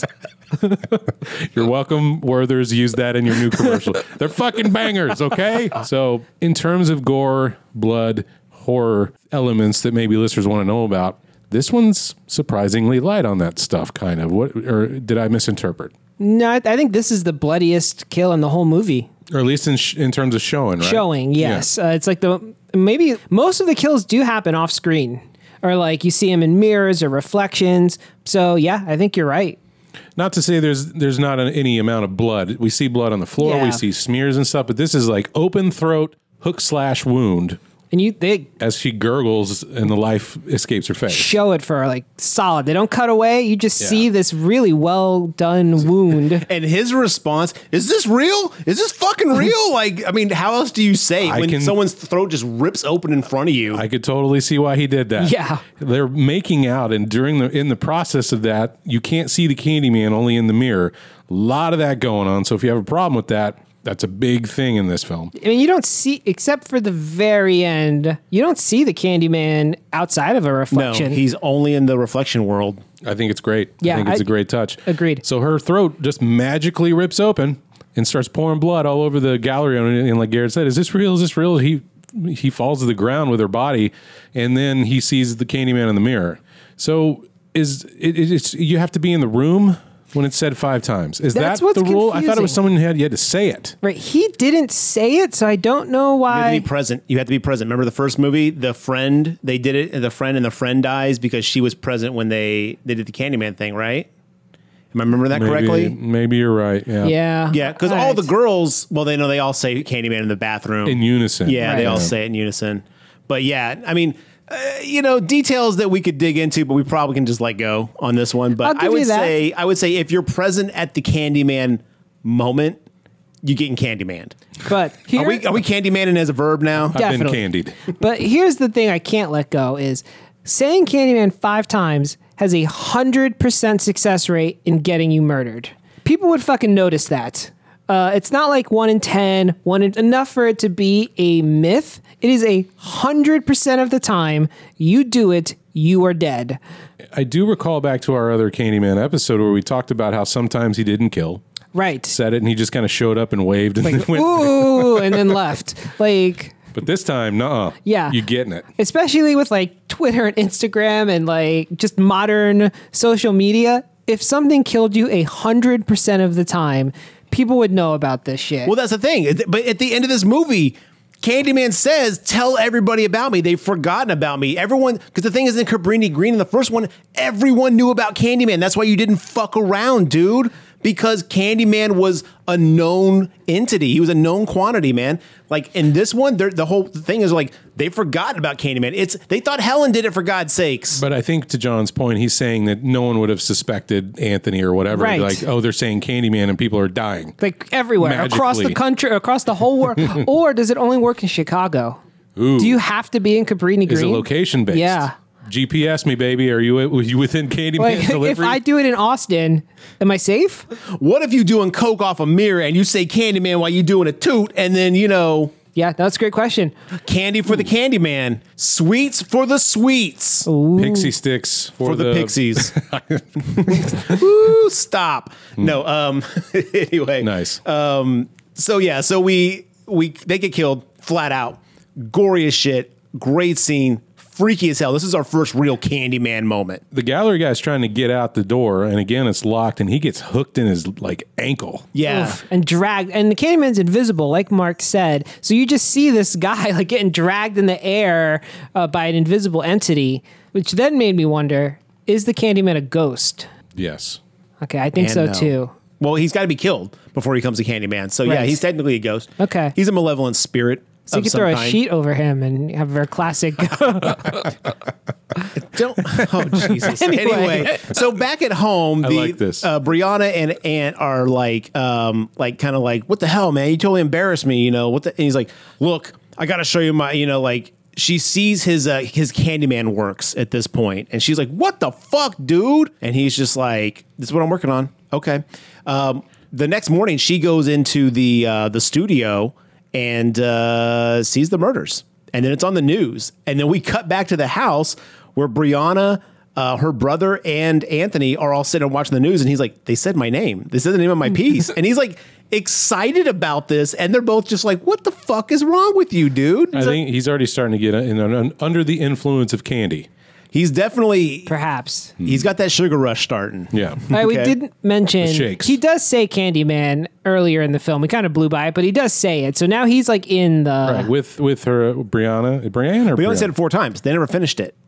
He does, No, he only says it he four leans times. over, playfully says it the last and time. then they get in a tickle match, and then they have sex. Oh, I missed the assume. I missed the fifth one. Yeah, how do, that's how come he's like got attached, and how Candyman found him. Oh, well, we find out later he's attached because of other reasons too, but yes. Okay, fair enough, fair point. So, anyway, yeah, he's kind of like stoked on the fact, he's like, hey, they said my name on the news. They said my art. Oh, cool. They're talking about my art piece. And everyone's like, the fuck are you talking about, dude? Like, people are dead. and he's like, "Oh yeah, I mean it's horrible, obviously." Um, I love how he fumbles through that too. He's like, no, no, I mean, I meant, like, yeah, this isn't good either. it's just like, holy shit. He's taking a no press is bad press uh, yeah, approach. I was like, dude, I get it, man. If they had the Grave Talk podcast on there, I'd be like, turn on the news at seven. They're gonna talk about my podcast. someone killed them to John getting killed first. Yeah, John didn't die first this time. So, So it cuts to like the next uh, later, and he's painting his Candyman shit, and we see he gets a phone call. First, it's from his mom. He ignores who's that. Who's been ducking like for a while now? Yeah, uh, and then he gets another phone call that we don't see, and he picks it up. Uh, and then he goes into to his significant other, and he's like, "Look, I got to go out. I don't know when I'll be back." She's like, "We have a dinner. Don't be late. This guy's coming from With some fancy art dudes from New York. yeah, he never comes to Chicago, uh, so you know don't don't mess this up. And he's like, I'm gonna be fine. And she's like, No, don't fuck it up for me. And he doesn't say anything, and he just leaves. And at this point, she's also gotten blowback. Well, she she didn't know, but like she also had that incident at the gallery. So Right. you know, she's kind of thinking, is this dude a liability? The brother already automatically thinks he is because he thinks mm-hmm. it's a deadbeat. But so it's kind of building up in her mind. But yeah, she's like, don't blow this for me. And that's when he goes and sees the art critic, who was a real piece of shit to him. big time. Now I did like they they filmed him walking through this hallway, and it was such a great like it's like a rounded hallway, yeah. Uh, and I thought I was like, is he walking in a circle or what? But it was super cool. Um, and then he goes and sees the art critic, who's now super into him because he's getting famous because these people were murdered in front of his piece. It just goes to show for some of these people, it's not about the art; it's about the story attached to it and what they can fucking sell. Yep. And, And so, he calls her out on that too. Yeah. He like he's like, "Oh, you're suddenly interested," and then he's like, "Go to the bathroom, say Candyman five times. I fucking dare you." And I'm just like, "Whoa, dude, that's bold as shit, man." And he, they use this opportunity to push back on the gentrification narrative that she pushes. She's like, you know what the ghetto is? It's fucking white people cutting off a community, creating a ghetto, and then being like, artists, come in here, and if you hang out here for five years, we'll give you a Whole Foods. Yeah, when he says that, that was hilarious. Yeah. I was like, "Damn, dude." So she goes to the bathroom, and at this point, he starts fucking with this bee wound, which is like this big pulsating wound, and, And it's like, gone up to his elbow now. His whole arm is just looking mad fucked up. peeling up the scab. Grossest part of the movie. Oh, so bad. Uh, Don't peel away a gross boil. at someone else's house, nonetheless. Yeah. Like So- I'm so bored. Like, Yeah. I'll just peel away. Play on yourself on like a normal person. What are you doing? Yeah. So yeah, he peels at his skin and he's like, Play Ow. with yourself like a normal person. cell phone. oh, I thought you said play with yourself like a normal person. I was like, John, that's not normal, my man. Go poop in a potted plant when no one's looking. Come on, right? You don't. Pee, you got to find a pee corner, and So he's fucked his hand up at this point, and he kind of like is gonna like walk towards the bathroom to see if she's okay. She's been gone for a while. I don't. I guess she did say Candyman five times because she gets killed like later a really on. interesting shot. Yes, which we'll get to in just a second. yeah. But like he's seeing Candyman. This is the first time where we we get the the the implication that he is becoming Candyman because he sees Candyman's reflection in the mirror, and every movement he makes, uh, Sherman is doing the same exact thing. And so like it's it's basically a mirror image of himself as Candyman, and he starts like, holy shit! Wait a minute! Wait a minute! This might be a thing.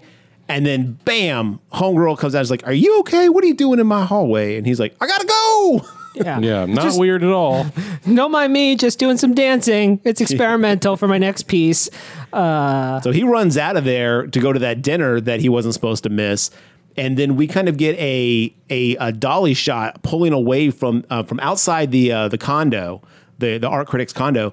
We can see it; it's illuminated. We see all these like apartments, these little condos illuminated. We get a, a dolly shot that's pulling away from the window, and as we're pulling away, we see her get lifted in the air. And Mark, what happens? I can't remember. Oh, She gets yeah. she gets stuck like a pig and smeared against the glass Yeah. pane and the blood streak, and then the body just drops. but it's real small on the Yeah, screen it's- itself. It's a super far wide shot, and I thought it was really interesting. I mm-hmm. liked that kill. I was like, okay, The one thing I did, and maybe I was just paying too much attention, but the CG there was not great. it did look a little CG. Yeah. yeah, you're right. It didn't look as natural as it should have. someone floating through the air getting smashed against the window and bleeding everywhere didn't look natural to you guys. I'm so sorry. It was just, I mean, No, for it the did- it movie did had look a been little so bit- high quality up till then. I was like, mm, this is like some made for TV shit. What happened here? I noticed, but I let it go. yeah. yeah, it didn't But- bother me, but yes, it was noticeable. Um, so we cut to the uh, the dinner where the uh, the New York um, art gallery owner is like, "You should come to New York, Brianna. You could have a thing. You could you could be a real person. You should meet the the women's trustees board." And They were so weird. I mean, I, this this is just an art thing, I guess, that us uh, civilians don't know about. But they're like, ah, Chicago's so provincial. Like, dude, it's like the second biggest city in the country. What the fuck are you talking about? this is how some of these motherfuckers talk. Like, oh, it's No so, doubt. so great to be out in the country of Chicago. It's so rural here. Like, You know how New Yorkers are. If it's not New York, it ain't shit. so get at me, New York. Have you guys ever been to Chicago? yeah, I love Chicago. I went Great up into the Hancock building. You can't see the end of the city, No, it's huge. and that's on the, like the third tallest building in the city. Did you go out where the, The little glass thing. Yeah, No, that no, thing no, is no, so no. cool. I don't like heights. I am not. I, I would I- just poop right in the middle of that thing. I was kidding. But But no, yeah, it's a giant town. I love Chicago. Eh, side note. Anyway, Yeah. back to the movie. Never been to Chicago. Hey, if anyone wants to take me to Chicago, hit me up. You gotta try the pizza. I'm going to the fucking museum where the dinosaurs are. Yeah, Oh, the Fields Museum. Yes, Great. That's yeah, that's love the- that. That's what I do when I go to a city. When I went to Philly for business, it was all like, "You got a day off? I'm gonna go look at dead dinosaurs. I gotta go." There, So- it's like uh, there's all the a lot of the famous stuff. Uh, let's talk about Welcome to Chicago welcome Talk. to, welcome to Shy Tilly Talk. uh, are very close to one another. Uh, so you could also go to the aquarium when you go to Fields Museum, and if you're a Bears fan, their stadium is right there too. That's a day in a Chicago. There you go. In a Chicago, in the Chicago. The Chicago. Uh, You know, Chicago, Nebraska. tune in uh, next time for more vaguely remembered Chicago memories that are, might be inaccurate. So she's like, "All right, finally, you know, this is taking hold." And then out of nowhere, someone gets a call and is like, "Oh my god, did you? uh, You know, they just found the uh, art critic dead." Anthony did show up to the dinner, but I, he was late. he's acting. Yeah, he's acting Yeah. mad sus, and he's continuing to pick at his stuff. Oh yeah, he's poking at his thing, and like the lady sitting next to him was like, "Dude, be careful with that thing." And I'm like, "Yo, as someone who bites their nails to like bloody stumps, like, yo, there's certain places to maybe let it go." Yeah. So- I mean, I was just like, ah, man, pre-pandemic life was so different. Now, if someone showed up with like an open pussing wound, I'd be like, all right, you need to get Shut the this fuck out of place here. down. Yeah. Shut it down. Which COVID is that? 32. Get out of here. so yeah, they find out, and he's like, "I gotta go," and like barrels out of there, not fucking guilty sound looking at all. No. you know. So then he goes home and he's like starts he's painting, painting, painting these like really incredible. I wish they had shown more of those, but they're like uh we don't know it yet, but they're portraits of all the different candy men. And he's just Yeah. been and his significant other finally comes home and she's like, uh, what the fuck was that about? He's like, Well, she walks into the room and uh, yeah. she's looking at the paintings, and he runs in. and He's like, "Don't look at these!" and like, this was the funniest part of the movie. He's trying to throw like a sheet over them, but he's just kind of throwing the sheet at them. And I'm like, "Bro, you gotta go for the corners, man." just give Um, up now. You're just embarrassing yourself. And then they have a whole thing. He's like, "Okay, I think I fucked up. I think I channeled Candyman. I think I might." Be Candyman, and she's like, Candyman's bullshit. It's not real. I'll show you. And she starts saying it in a mirror. He freaks and picks up the mirror and chunks it across the room. And then she, with the right response, this character had the best responses in the whole movie. Mm-hmm. he throws the mirror and he's like, Don't don't say it. And he smashes on the mirror. She's like, all right, you stay the fuck right there. I'm leaving. like she's gone and goes Yep. and stays with her brother. Well, in, in in her mind, she's like, "There's murders happening. I know Anthony was doing things. He saw these people. Like you're acting strange." Acting violent now. Violently strange, Yeah, yes. if this isn't a, a paranormal problem he's having, then he's just a straight up murderer, perhaps. Yeah. So she's acting correctly. Now let's talk about her a little bit. That I had a little bit of confusion on. They keep showing some backstory of her and her dad. yes. Mm-hmm. Her dad She was has a night- also in a nightmare earlier in the, the movie. Her dad is also a artist, and she watched him jump out of the window and is like, "Didn't you know Daddy could fly?"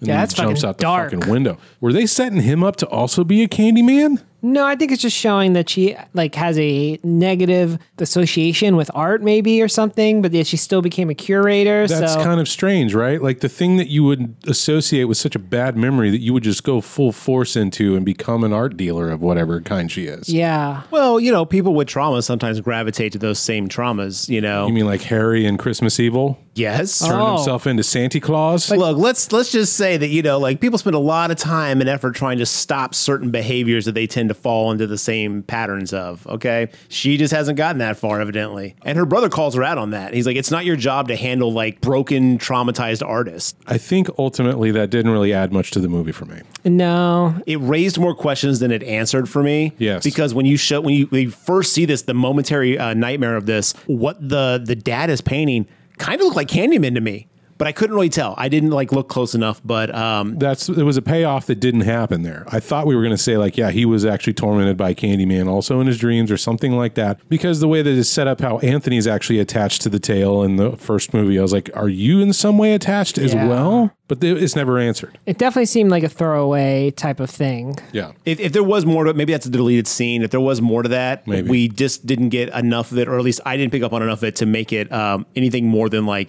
she falls into these patterns. That's why she's willing to accept this kind of behavior from him. Um, it was also ammunition for the brother to kind of be like, hey, get rid of them. You know, like we're going to get rid of dad's old paintings. Do you want any of them? And she's like, no. And he's like, do you want to sell them? She's like, I don't care. And he's like, hey, you know, like, Yeah, Brianna then after the scene with the mirrors goes directly over to her brother's house and they're like, "I'll fuck him up, that guy or whatever." Oh, you know? When the when the, the gay couple is like flexing so hard, like if he comes in here, I'm gonna stomp him. I was like, bro, you can lift like 20 pounds. Yeah, he's fucking built like a Mack truck, that dude. yeah, Uh, Anthony would win. yeah. yeah. I just I love the bravado of him like trying to protect his sister and stuff like that. Yeah. And nominating his like tiny little like boyfriend Yeah. to also help. He's like, if he Gavin's gonna like take him down too, and Gavin's like, yeah, I'll, I'll do that. Anyway, here's a J. Let's Yeah. smoke.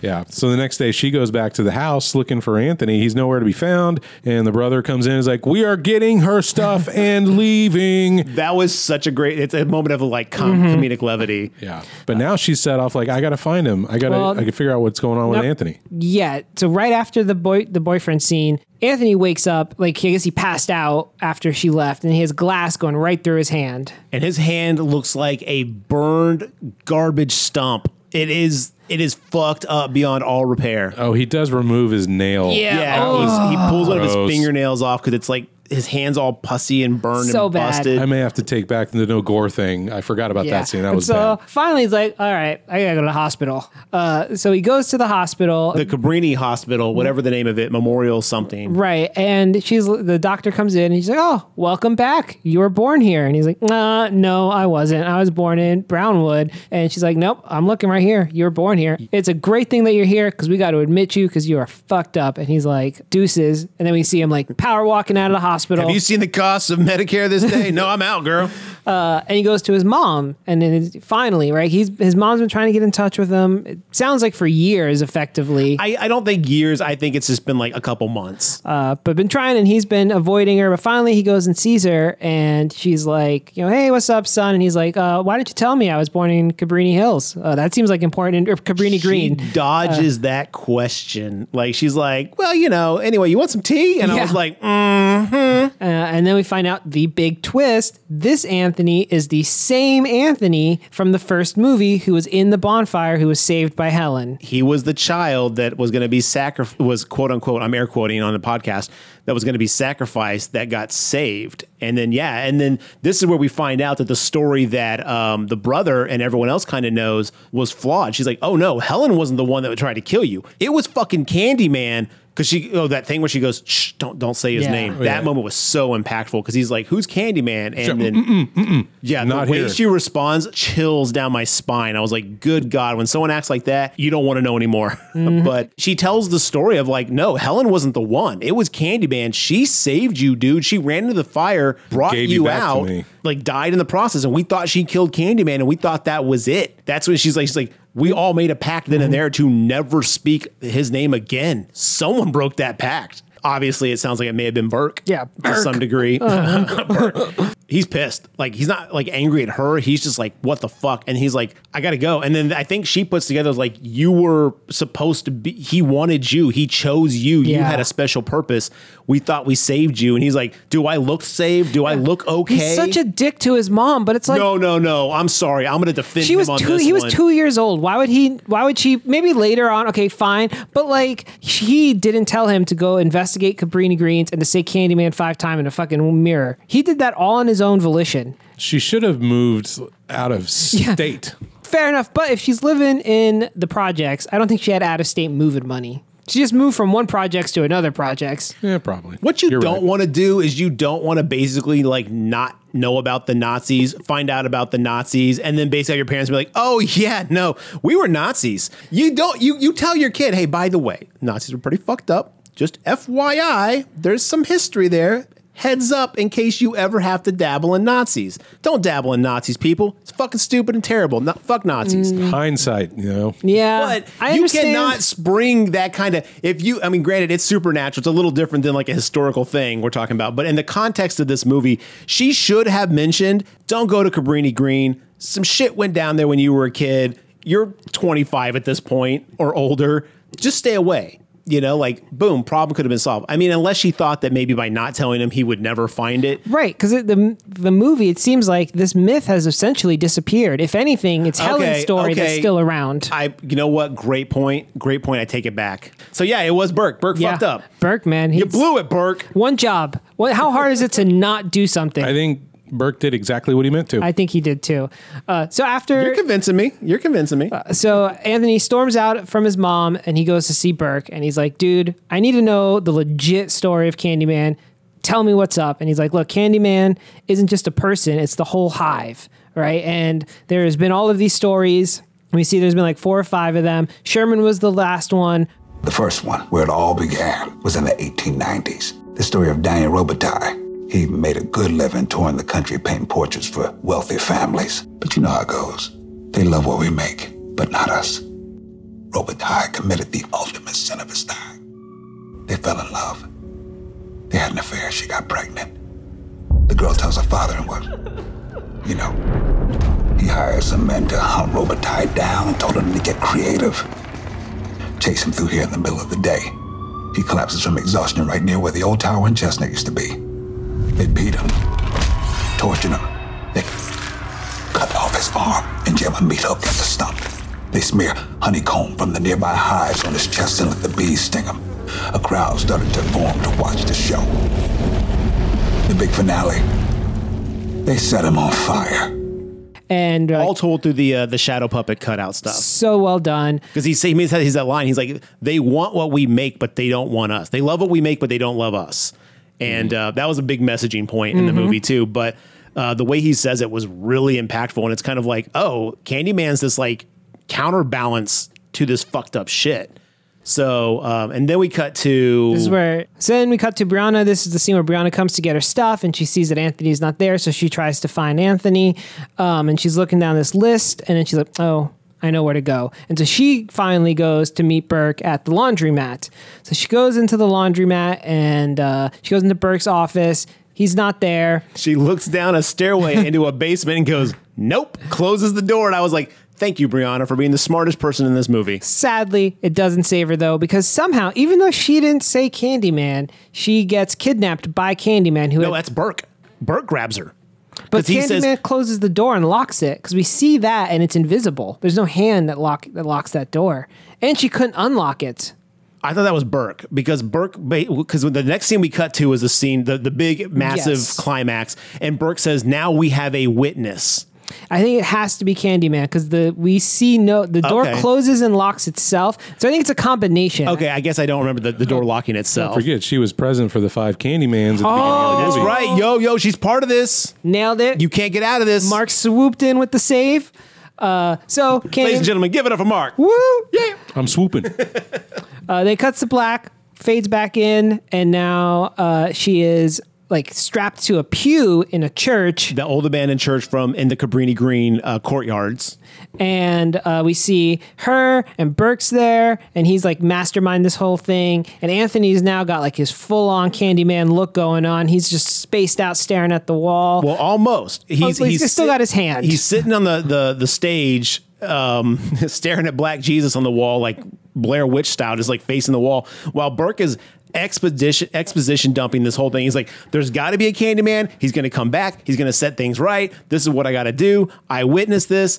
I stopped Candyman from being Candy. You know, like he basically like has this whole." mental breakdown plot line that he's like well this is what's got to happen now I do like he says, I was baptized in this church, but I guess I'm on some other shit now. Yeah, that was a great that line. That was a that was a fantastic line. This this part though, and so like she's Brianna's watching this, going like, "Holy shit, he's gonna try to make this dude Candyman." Turns Anthony around, says, "Give me your arm." he Anthony puts his arm out. He takes a hacksaw and saws right through that. Anthony doesn't wince once. I was like, "Yo, that's some cold But he shit starts right crying. there." He does start Oh, okay, okay. Yeah. he sheds a tear, but that dude is fuging Oh, hard. big time hard. Yeah. Uh, and na- also, like at this point, uh, the whole was the left side of his body now Yeah. is totally burnt He out. looks like the old burned Candyman, but it looks even cooler. Like they've really Yeah. upped, just like in Halloween um, 2018, uh, they really upped the the uh, the visual effect of like how he looks and how gritty it looks and stuff like that. His eyes kind of gl- glassed over, like glossed over a little bit, like the original Candyman. Yeah, it's really fucking cool. So yeah, he cuts his arm off. He's like, some things ha He's like, it's interpretive of who it is, but some things have to stay the same. He pulls out the hook and shoves it in the armhole and then uses a belt to like tie it in place. And the movie shows it all. This is the time when the movie Yeah. shows all the gore. it's That's intense. that's the one I I like. I jumped back in my seat on. I was like, nope, I don't need to see a, a, a fucking hook pole shoved in someone's arm. Ugh, God, it was rough. Um, so and then he puts the jacket on, which I I- to this point, I guess Burke had kept the Candyman jacket all this time. So maybe Burke was trying to set Yeah. this shit up. Where did he get the hook? Where did he get the jacket? The box with the hook had pictures of Helen in it. Oh, I didn't notice that. Yeah. Yeah, real quick cut, but I saw her face too. So I mean, this dude, he's a Candyman aficionado. Okay. He probably running like CandymanLives.com type shit. He's a candy. He's a, he's a Candyman historian. My house is a museum to the Candyman. Come over. I do tours at two and four. Uh, we'll leave the hive on for you. So Brianna gets free with a pen. Yeah, she has a pen from uh, the laundromat, and she uses it to kind of like pick the the bonds behind her hand. Once she sees uh, Anthony become Candyman, um, oh, he says, "I've called the cops. The cops are going to come in here, kill Anthony in a blaze of glory, which will then make him the Candyman. So everything's back to the way it's supposed to be. Bada bing, bada boom. Nice meeting you." Win for everybody. Yeah, she's like, fuck this noise. I'm out of here. She gets out of her restraints and starts hauling ass, I guess, through tunnels that go underneath. Under the church, all the lights were out, so she was using her cell phone. I was like, "This is a great shot. Mm-hmm. It's not backlit like all those other movies on a studio lot. It's it's actually dark." That was that shit terrified me. That's one of my biggest fears is being like in like underground tunnels with no light. Fuck that. Or even like a small light that I have control over because it can't be around me 360 constantly. Ugh, that Con- got me messed up. The Conjuring 3 could have used some tunnel uh, cinematography from this movie. Definitely, but she finds her way out through the storm shutters uh, on the side of the house, and then gets caught. and yells, Annie M, Annie M. No, um, She goes like right. She hides in the building right next to the storm shutters. I get it, but also like you couldn't have maybe gone two or three doors down. Whatever. uh, so Burke's right behind her, and then she tries to hit Burke with like this heavy piece of piping, uh, but she turns out she can't lift it. she picks it up to like swing it at him, and then it just falls backwards. Like she's like, "Oh, I overestimated this one." So Plan B is to stab him the fucking death with the pen, and she goes ham. she, yeah, she goes hard with that pen, and she kills Burke. Look, potential uh, victims. I'm talking to you right now. What she does in this scene is what you need to do when you're squaring off against a madman. None of this like, ooh, one one one swipe and run away. You finish the job. A candy madman, if you will. Yeah. And Brianna finishes the job. She stabs Burke with that pen like 87 times. in the neck. Like the first Yeah. one's in the neck, and he goes down, and then she's like, "Well, let's just go ahead and uh, confirm this kill." Yeah. um, and then um, Anthony comes in as Candyman. He was like, I, I don't remember exactly what he says, but he says on a degree like, "I think I fucked up" or something like that. No, like, she, he says, I think you killed him. or I Yeah, think he's dead. that's it, that's One it. of those type lines. And she looks over and if she's like, wants to stab him as he's coming closer and closer. Uh, but finally, she like puts the pen down um, and he collapses. yeah, okay. I couldn't remember how they ended up on the ground, but he collapses, and She she she had gotten hold of what looked like a box cutter, and he walked straight up to the blade and put his neck to it, and then just loss of blood, whatever trauma that he's going through, he just collapses at her feet. Yep. yeah. And she's got him in her in, in her arms, and then the cops come barreling and like freeze, pow pow pow pow pow, waste no time. And I was like, well, how the fuck are you going to rectify this story situation? Because I was like, Oh, you'll find that out. Seems. I mean, granted, I know that was definitely like a you know like you say freeze and then you shoot with no chance to freeze. I mean, there was a lot of like you know stuff going on there, which I appreciated them touching on. But I was like, and then she looks like she's been shot, and then she feels her chest, and she's like, they didn't shoot me, they shot Anthony. Who was laying on the ground in the prone position. And I'm like, well, this is all sorts of wrong now. How is this going to be handled? Cops take her out to the car, put her in the car, But treating her very before that part, hostilely. I do want to just men- talk about beautifully shot. You don't ever see the cop. You see the shadow of the Yeah. cop on the wall, illuminated by the lights from the Remi- siren. And the pose was very reminiscent of the fucking shadow puppets that were attacking Mm-hmm. the other black characters in the uh, the shadow puppet backstories. So that was Gorgeous. very well done. The flashing blue, the blue and white against the wall and stuff, like illuminating this. Um, so they shot Anthony on the ground dressed as Candyman. They put her in the back of the car, and then like this lieutenant guy gets in, and he's like. Okay, here's the situation. Our guy came in. Um, you know, like he was rushed by the guy who we were, who we've all been looking for because he's been killing all these people. Um, so that's what you're to say, or you're going to tell us that he didn't do it and you're his accomplice and you've been helping him and you're going to spend your life in jail. Yeah, this. I mean, I get This part is heavy handed. yeah, ve- one very heavy handed, but I don't mind all that part so much. But like, Anthony has a million alibis. He wasn't there when a bunch of these things happened, and he couldn't have been there. So But he's dead now, so how's he going to say anything? Fair, Also, the night of the gallery murders, he was at home with Brianna. right? How did he get to that school? I think that during that time he was also painting. Like, I The think way that the way the cop delivers his like ultimatum to her sounds like he's just reading from a script and sounds less organic like, "Oh, we've got a plan to kind of make sure that we we killed this guy who was doing No, these it's murders." definitely like one of ours fucked up, Mm-hmm. and we got to play the playbook, mitigate damage I don't even to us. I don't even think it was one of ours fucked up. I think this was like they're just kind of like, oh, that's the guy we're looking for. Fucking kill him. He's a, he's a waste of time. He's killing people. He he he's done to us. I think it's that whole god complex that the bad apple police officers have, you know, and you know, a cab. But um, you can edit that out if you want. But you know. Yeah, no, I mean, like I think they like this is our guy because don't forget, Burt called and said, I'm here with Anthony, the Candyman. He's the one that's been killing people. I need help. That's what he told the cops before he started this whole like moment. So He doesn't say his name. He says, "I saw the guy you're looking for. He's, Oh, okay, I'm He's sorry. got a I hook thought he- hand. He's wearing. I mean, he basically describes him to the T. Candyman, but he doesn't come out and say he's like, I saw him running around Cabrini Green. Yeah, he doesn't say Candyman, but like, yeah, he, he basically says this is the guy you're looking for. Uh, so they come in. I think they were ready to just like, let's solve this problem the way that a lot of cops think that they should. And um, then they're like, okay, this is how we're going to justify it. We're going to get her to basically back this story, or, you know, guess what? You go to jail.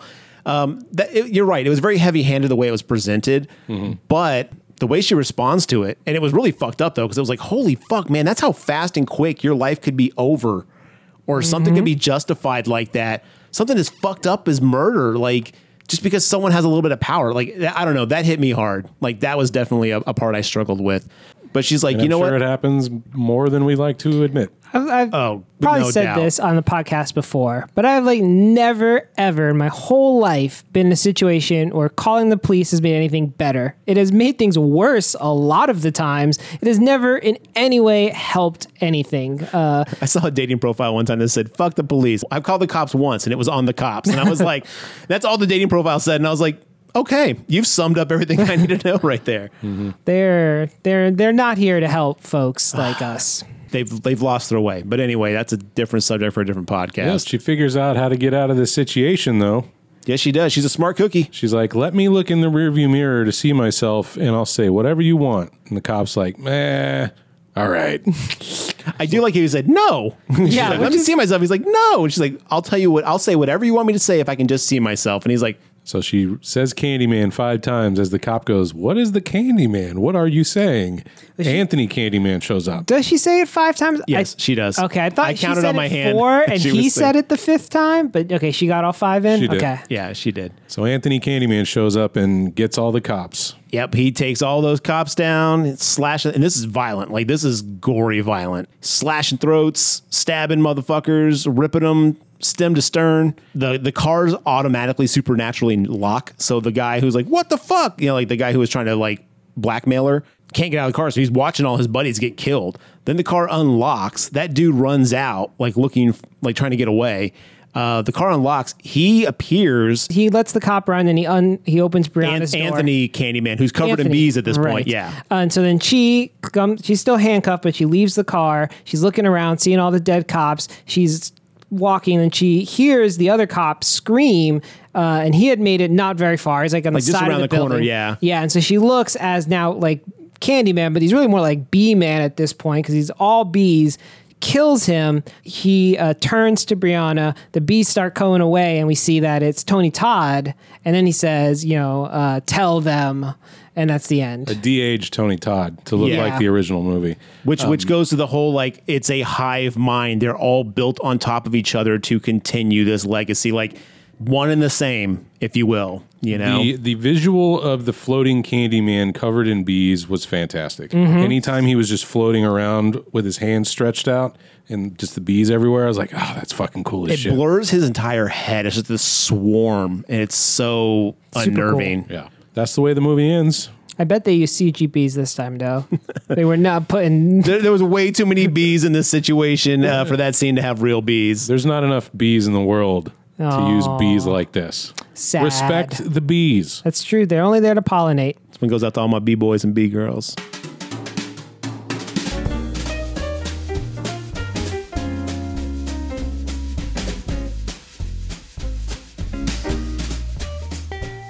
Okay, so how do you make a Candyman exactly? Let's say Mark over here in Austin, Texas, wants to build his own Candyman, and he wants to build a John Candyman. You can build them better. He wants to make a he wants to make an Uncle Buck with a drill hand, John Candyman. Mm-hmm, mm-hmm. Wouldn't he have a hatchet? If we're talking about Uncle Buck, because in that scene he has Remember he had the hatchet. drill. Yeah, but he actually was like, I'm gonna go to my trunk and get my hatchet, and when I come back, I'm gonna scalp you. Okay, how about drill one hand, hatchet on the other hand? We'll we'll modify him just a little bit. So how do I make a John Candyman? I don't understand the question. If there's multiple Candymen and they can be created, Oh. how do I go about it? Well, I think I have to die in a very unjust way that Okay. has a high emotional quota on my part. Um, A lot of the paranormal aspects of this or the spiritual aspects of this aren't clear. Yeah. It's still as vague as it was in movie one. which is fine. You just like- do. You just get a candy man. You just get one? You just get one. Okay. You got to find the golden ticket, and then you get a Candyman. You didn't have the candy man lowest hanging fruit ever, and you guys just like glossed right over it. I it. missed it. I did not get a golden ticket. I was not golden sunshine. Yeah. however That's- that song goes. Candyman 2021. Uh, definitely a recommend from me. Same. Same. Yeah. Yeah, check it out when the theaters are safe to do so. If you're in an area that is better vaccinated and it's safer to go to the theaters, go check it out. I highly recommend it. As soon as it's out on VOD, rent it, buy it, whatever you want. It's definitely worth a watch. I feel like it definitely captured that whole Halloween 2018 feel. I have not watched the sequels to Candyman in some time. Did we agree that it, those are now negated or are those still canon? Well, it's a good question, Mark. I don't remember three at all, to be honest. Couldn't even begin to tell you what happens in three. But the story they lay out in two is the same story Yes. that they. Well, but does they don't they magic retcon the story in do two? with Sort of. Some of it is kind of like tweaked a little bit. Um, I would say that they pay homage to two, but two is kind of lost to the ages at this point. Let's just say that it's not it's not important to the overall like arc that we have now created with this new Candyman. I seem to recall something about a magic mirror. Yeah, I can't remember now. It's been a long time Yeah. too. I don't think it outright is like, oh yeah, everything in two and three are bullshit. Uh, but I think, like Garrett said, it's just irrelevant. They're like side quests. Look, if, ha- if Halloween Kills is bringing back the Halloween three masks, all right, anything's possible nowadays. Good point. Well, the listeners, why don't you go check out the Candyman and let us know what you think about it on our social media? You can find us at Instagram, Facebook, or thegravetalk.com. We also got Twitter too. Shy away from Twitter. We're No, there no, as no. well. We, we love our Twitter Yeah. followers. Well, what are we up to next time, Garrett? The next movie we're going to do is Evil Ed. If I'm not listener mistaken. request, yes. That's a, right. Uh, a listener request uh, from someplace not in Austin. I can't remember where, but It might have been overseas. I think so. But uh, yeah, listener request, Evil Ed. Uh, we'll be checking that one out and talking about it. All right, we'll get it watched and check back next time. Thanks for sticking with us, and we'll see you then. All right, everybody, gather round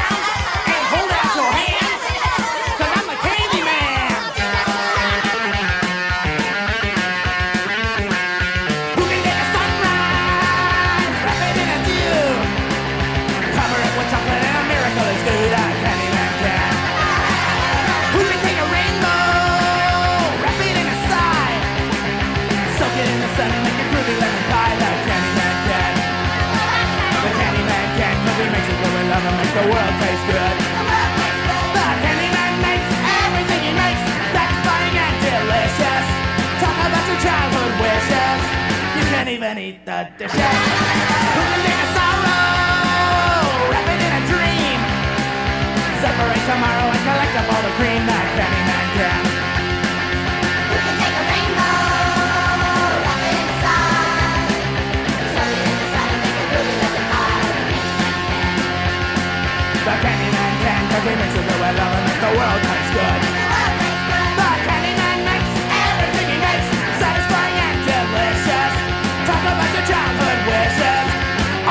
son's a bitch. Yeah. The Candyman, the Candyman, the Candyman, the Candyman, the Candyman.